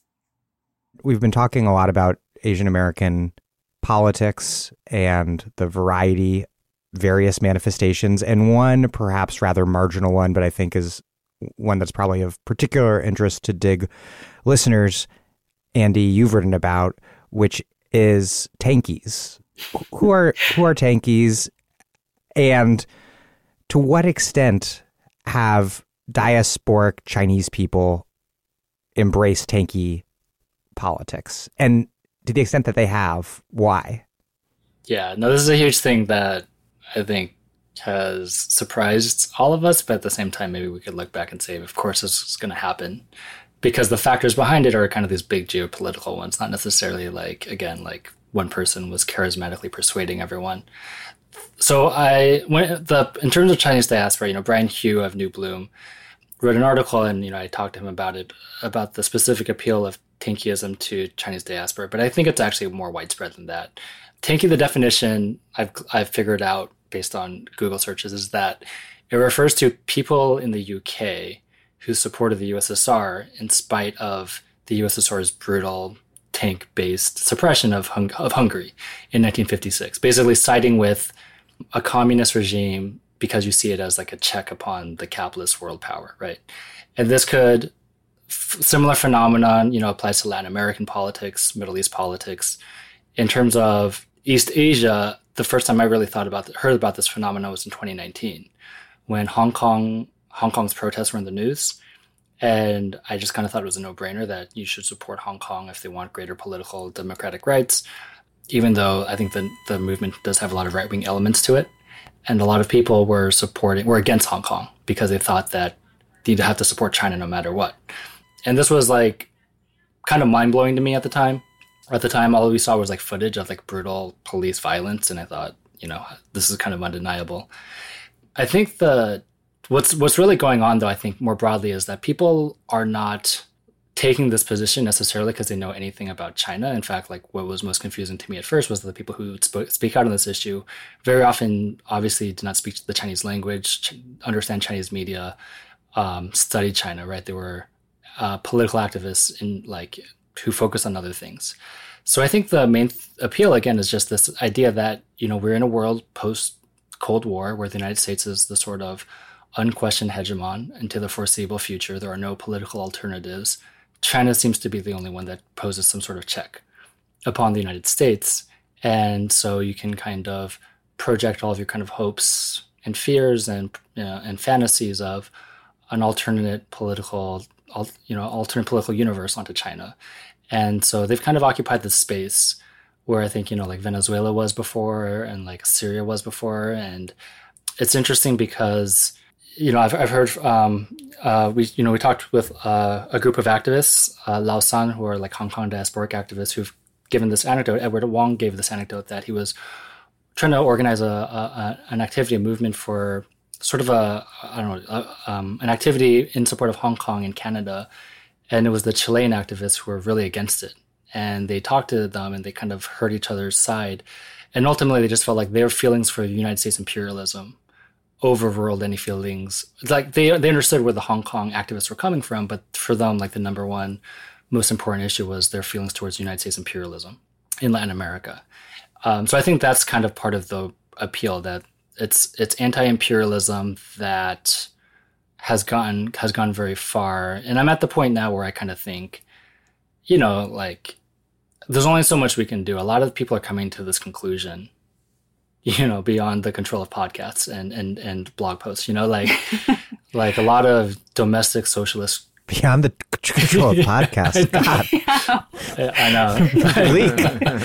They're on, on the um yeah like there are domestic socialist groups in the united states who honestly like their view on china doesn't really matter right? Like they're mostly focused on domestic issues but they do have you know, they've taken like the Atlanta shootings and run with it and talked about how this is about um, how we shouldn't demonize China and the CCP and how they the Atlanta the Atlanta shootings were the fault of the Biden administration for taking a hard line on China, you know, but they've otherwise like talked about how like Tiananmen and Xinjiang and Hong Kong, they've been basically de- denialists about these things. Yeah, they've had a field day on on Twitter, and I've seen a lot more tankies than ever before show up in my feed because they have points that they can make about this where they have you know, screenshots of things, anti China things that liberal politicians have said next to what's happened in Georgia. And it's something that's compelling to anyone on the left, not just a tanky. And then, but you would have to scroll down their timeline to see that they're denying that anything wrong is happening with Uyghurs, for yeah, example. to be clear, like five, 10% of me gets it. You know, I'm like, yeah, like there, there's a lot of hypocrisy with the United States. I, am not a fan of the United States as an unchecked, indefinite global hegemon either. Um, but it's a problem if your anti-imperialism is not rooted in some kind of solidarity with actual human beings that exist in other countries. If it's just sort yeah. of abstracted to the level of statecraft, there's something inhumane, yeah, just like kind of counter to the kind of humanism that has to be the to undergird all left politics. Yeah. I feel like. But to what I ex- wonder if it's generational. I've heard like a lot of younger activists and college students are it's why it's more widespread among them. Maybe in our generation because I don't know, we were like slightly post Cold War. It's less thinkable. But I think maybe as people's memory of the Cold War fades and they just kind of think about they're sick of American empire you know ad nauseum, then maybe this uh, this position has more traction. Yeah, when I was a young leftist in the late '90s, no one was trying to tell me that Stalin did nothing wrong. that was like not that was not a talking point. But Andy, to what extent are because I've been aware of tankies for quite a few years, but to what extent is this something that's appealing disproportionately or particularly in some way to Chinese Americans or diasporic Chinese generally?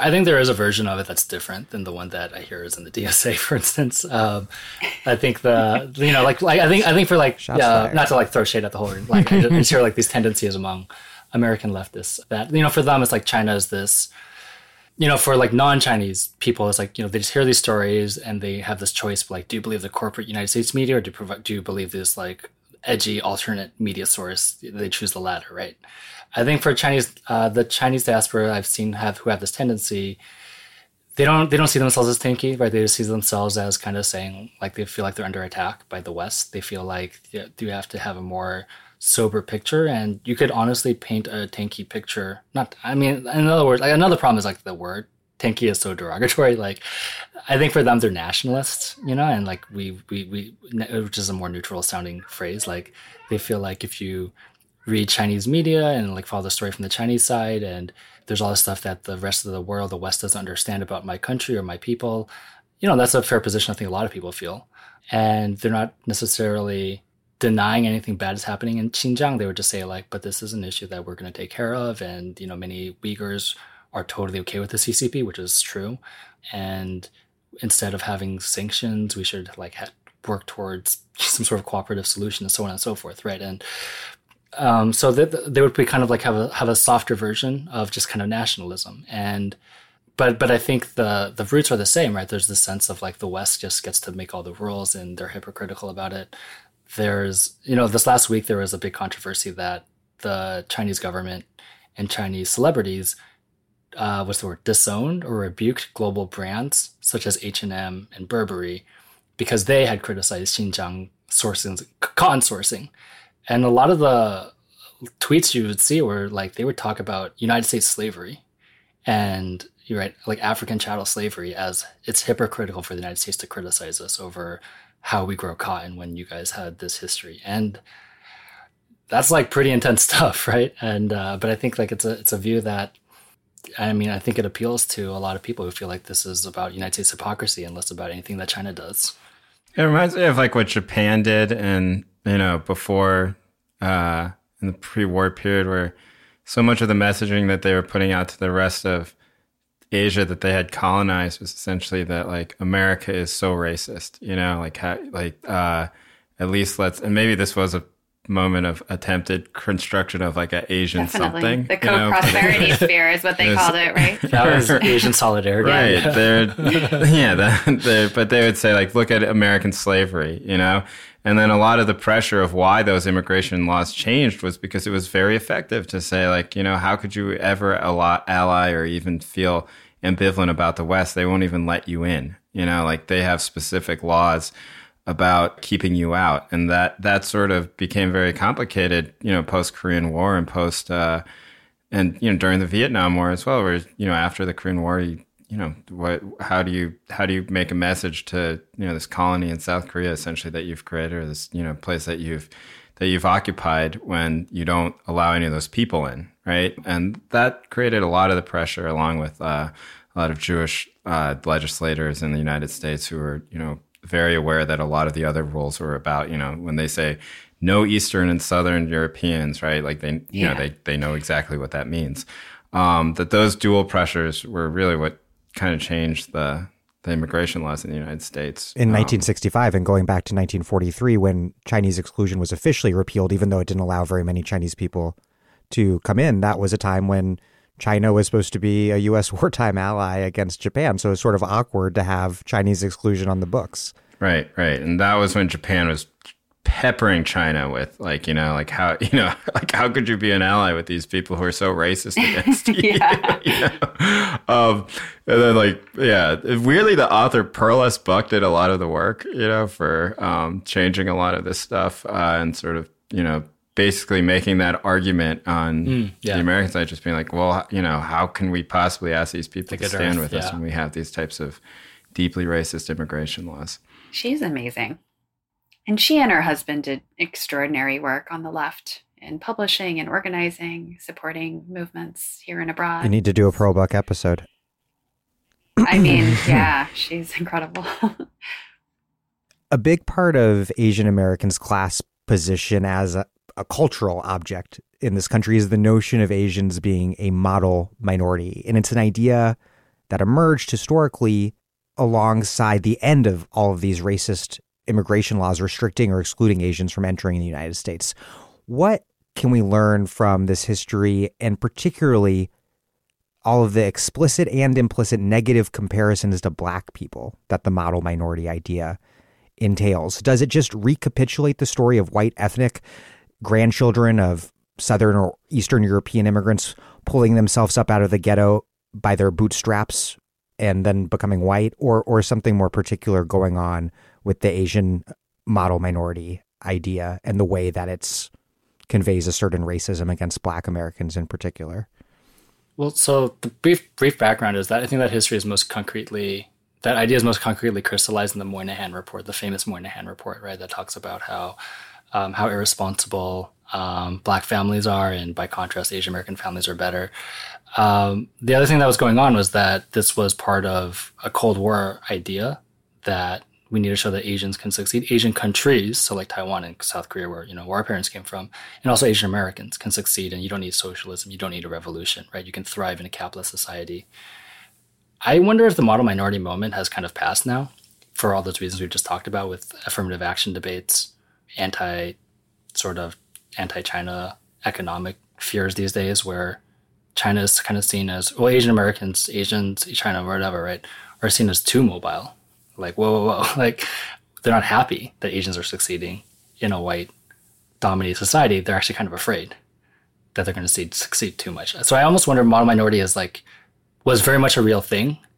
But I almost wonder if now we can look back on it as a moment that's, we're in a different period by now. But I mean, I, I, I, don't, I don't know because these right wing dudes, you know, these right wing uh, Asian dudes, like uh, there's one who was just on Tucker Carlson. He's sort of like the young, he's like sort of the young right wing charismatic guy that they're going to try and put out in front of everything. Um, their argument is like model minority is good.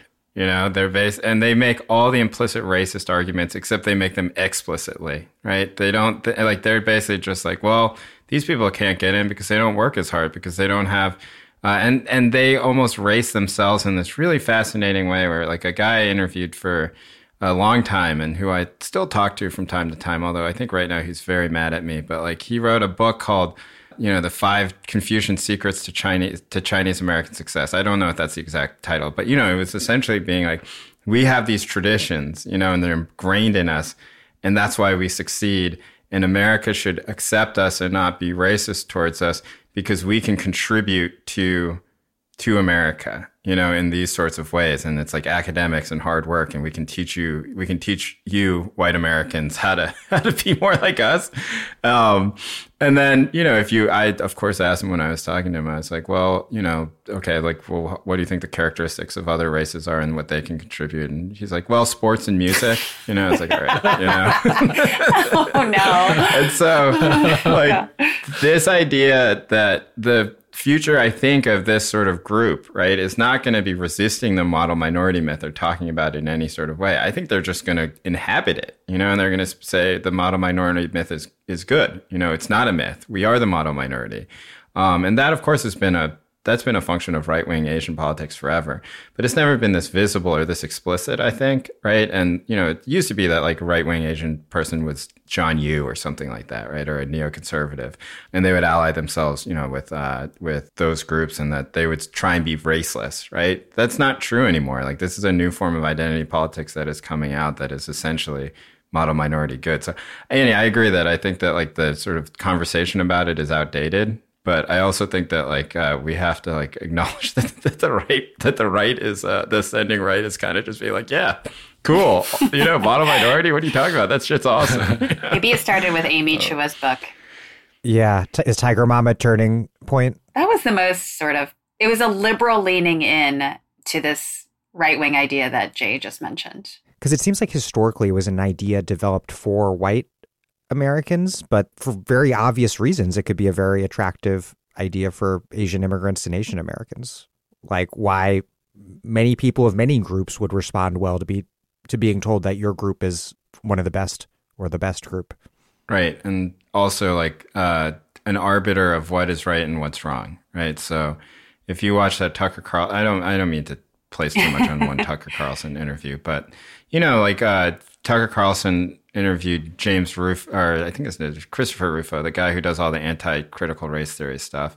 You know, Christopher Rufo's big thing in that segment was talking about how the real, the people who will save us from critical race theory are the Asian Americans. And because they, whenever, like, they don't stand for it when it comes to their schools, right? Like, they'll act, which is actually, in, like, you know, down in the peninsula here in the Bay Area, it's true. You know, like, there was some sort of curriculum in Asian Americans parents got it thrown out, you know, um, at a very, very highly dense Asian American school. And so, like, the narrative on the right now is essentially like, we need you to save us because uh, white people are too ensconced in white guilt and they won't do anything about it because they're petrified. But you people, you can just say this shit, you know, and no one can say this anything to you because you're not white, and you don't. Also, you're not embarrassed by it, you know. And so it's just fascinating to watch now. I don't mean to laugh about it because you know part of the reason why I pay so much attention to it is because I think it's going to be extremely effective, right? Like who doesn't, like you said, Dan, like who doesn't like being told oh, actually, everything about you is great and like sets you up for success. And everything else about all the other people who are getting in your way is like, you know, patholo- patholog- or pathological and, and bad, you know, it's a, it's a appealing message. And, you know, I don't exactly know how to combat it, but, you know, it's certainly something that I think the right is gearing up to do right now. Jay, you wrote, quote, if the Democratic Party wants to disaggregate immigrant populations from one another, they must take a difficult, clear look at the dynamics between these groups and come up with a broad message that tries to find pockets of mutual interest. Broad anti racist and anti xenophobic messaging will not work for growing populations who mostly see themselves outside of America's racial hierarchy, or, in many cases, believe their interests align better with middle class white voters. The Republican Party's message of hard work, capitalism, and freedom makes sense to large portions of the immigrant population. In fact, it's why many of them, including my uncle and many of his fellow kitchen workers, chose to plant roots in the country. Democrats must find a similarly broad platform that focuses on the needs of working class immigrants for health care, access to quality education, and other universal programs. Those of us who have assimilated into the professional class must commit treason against people of color, in quotations, and help build a coalition of working class immigrants, from Guatemalan workers in fish processing plants and Bangladeshi cab drivers to Chinese and Vietnamese restaurant workers and Mexican farm workers. To close out, Bernie did really well among Asian Americans in the Democratic primary, and he did really well, of course, among Latinos as well, two groups that in the general election moved towards Trump. That doesn't mean, of course, that it was like the same Asian or same Latino Bernie primary voters who then voted for Trump in the general. But do you think that Bernie began to articulate the sort of left politics that you're talking about that can resonate with Asian voters in a way that whatever the standard liberal race talk has not? For sure. And I mean, Nevada was, you know, one of the most hopeful, Nevada primary, I think, for a lot of us was one of the most hopeful political moments, you know, of, of our lives, right? Where you do see this coalition building, where you do see people from different backgrounds coming together with shared interests. And yeah, I think that informed a lot of what I was thinking when I wrote that. It was also, you know, like my mentor in a lot of ways, Noel Ignatiev, and you know that this that line like uh, treason towards people of color is an adaptation of his slogan, you know, treason against the against the white race you know, it was my personal adaptation as, you know, somebody who is not white and therefore cannot commit treason against the, the white race. But what is the, what is sort of the hegemonic structure in my life that, that I think it keeps lower class and working class people, you know, of my people, right? But also of all people down. And I, I do think that, that the disconnect at that point was, you know, that broad anti-racist language, broad, uh, sort of, you know, POC type of language that is mostly rooted in the concerns of a upwardly ascending group of people, that that is always going to leave behind like the the working class people, and that that it is not a like outside of like the immorality of it, right? Which I think is a huge part of it, right? Like it, you have to make that argument that pragmatically it also doesn't make sense, right? Because then what what are your actual politics then, right? Except to sort of continue to engage in capitalism and whatever neoliberal identity politics. And so my thought there was just like there needs to be a hard break, right? Like this there can't be a reform of POC. There can't be a reform of these types of identity politics. There needs to be some sort of real reckoning with it and perhaps even necessitate some sort of destruction of the past ways in which we thought about it. And I do think that you know, I, I, I think that what happened in Nevada certainly would fall in with the Bernie campaign would certainly fall in line with that. Look at the hope and the sort of the excitement and look at the photos of the people who were there and ask yourself if that's the vision that you want for the country, right? Or do you want these endless, endless sort of like uh, litigations of like identity and what race means? And I think that the answer for many people would be that they want that, right? And it was for many people. But I do think that it requires a lot of people like myself to just sort of realize that like this version of success is not really working for me either. you know, right? Like, uh, like I, I've, I've done well in my career, and you know, like I've, I've done everything that I was supposed to do, and yet I feel no liberation. Right? I only feel economic liberation, which is obviously conditional upon other people suffering. And so, yeah, I, I, think the treason thing came from like Noel Ignatiev and and like the Sojourner Truth Society and those the that type of thinking. Yeah, Andy and and Tammy, and one thing I'll add is that there was a ton of attention justly paid to how well Bernie did amongst Latino voters, but very little written on his success with Asian American voters, even though every poll I could find in a variety of states, it was like in California, it was like Bernie way ahead and then second Bloomberg at some point. I don't know when that poll was taken, but it's sort of Asians are that so tells weird. the whole story. I, I felt like I was like, there it is. That's the whole episode.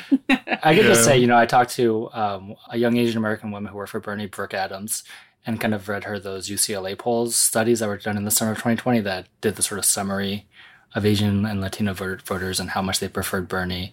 And she, you know, in terms of like why that was the case, right? Like they didn't have any sort of grand unifying theory. She just kind of brought back the anecdote of her mom, who was a Republican voting Taiwanese Amer- Taiwanese um, immigrant who was kind of swayed by this discussion of opportunity and education. And, you know, a lot of Taiwanese immigrants of that generation, including my own, were Republican just out of reflex. And I think my mom, my parents were more like, Trump's a pig. That was more like compelling for them than, than the other message. But I, I, I do think like, you know, this message of like education, health, like when I, Taiwan, for instance, has universal healthcare and a very successful ed- history of public education and they would totally agree that those are like those are like uh, a no-brainer for a civilized society. So when you bring it to that, as opposed to like some Cold War rhetoric about socialism versus capitalism, it's the, it's the former kind of concrete stuff that I think really appeals to a lot of um, immigrants that might be on the fence. Yeah, with Koreans, it's like it's the same thing where it's you know, but it's the opposite sort of where um, many of the Koreans who immigrated this country escaped from, as is now everybody knows because they've watched Parasite, I guess. But you know, like a viciously class-based society. You know, I, always thought that that type of message would be clarifying and and edifying for people who you know escaped that. And a lot of the reason they came to the United States, you can say, is to be capitalists, but it was also because they had no opportunity at all because of you know just because of Korea's economic structure. More generally, though, I think the story of Asian Americans is still to be determined because there's still lots of other signs that they were leaning more Democrat and leftist over the past decade before this election. Generally, I think from, you know, they've been progressively more Democratic over the last few cycles. And you also have prominent people like Ron Kim, uh, Yuh-Line Niou, Andrew Yang, right? So, th- so there, Andrew there are- Yang. Don't put him in You there. could have- You could have said Jane Kim. You know, you could have said Yeah, a lot of other people. Yeah. Jane Kim, right? Yeah. So, you know, I think there are signs, there are more optimistic signs also, right? And we've only been talking about East Asians, but South Asians tend to vote right, quite Ro Khanna, liberal. right? Yeah. yeah, right, Except those uh, in the Howdy Modi. right. Well, a lot of people though Oh, they rally. support Modi, Yeah. but then they vote Democrat solidly here. You know, they're we're just full of contradictions. yeah. multitudes. Um, well, Andy Liu, Jay Caspian Kang, Tammy Kim, thank you all very much. Thanks a lot. Thank you. Thanks, Dan. That was fun.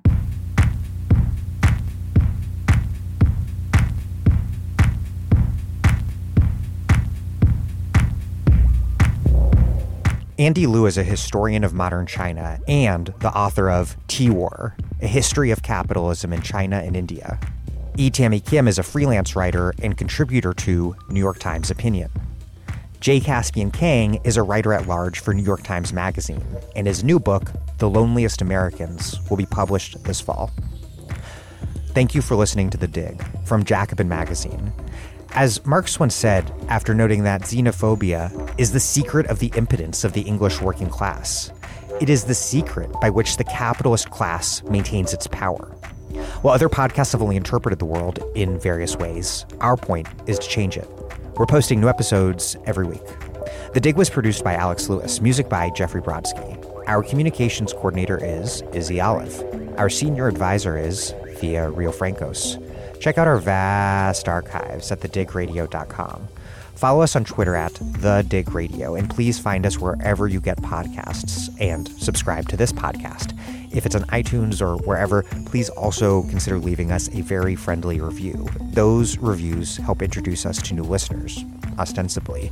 But I think what really does that is you telling people that you know in real life about why you listen to the show, why you like it, why they should listen to it, while they'll like it please do make propaganda for us and do find us at patreon.com and make a monthly contribution to keep this operation up and running strong. Even a few bucks is huge.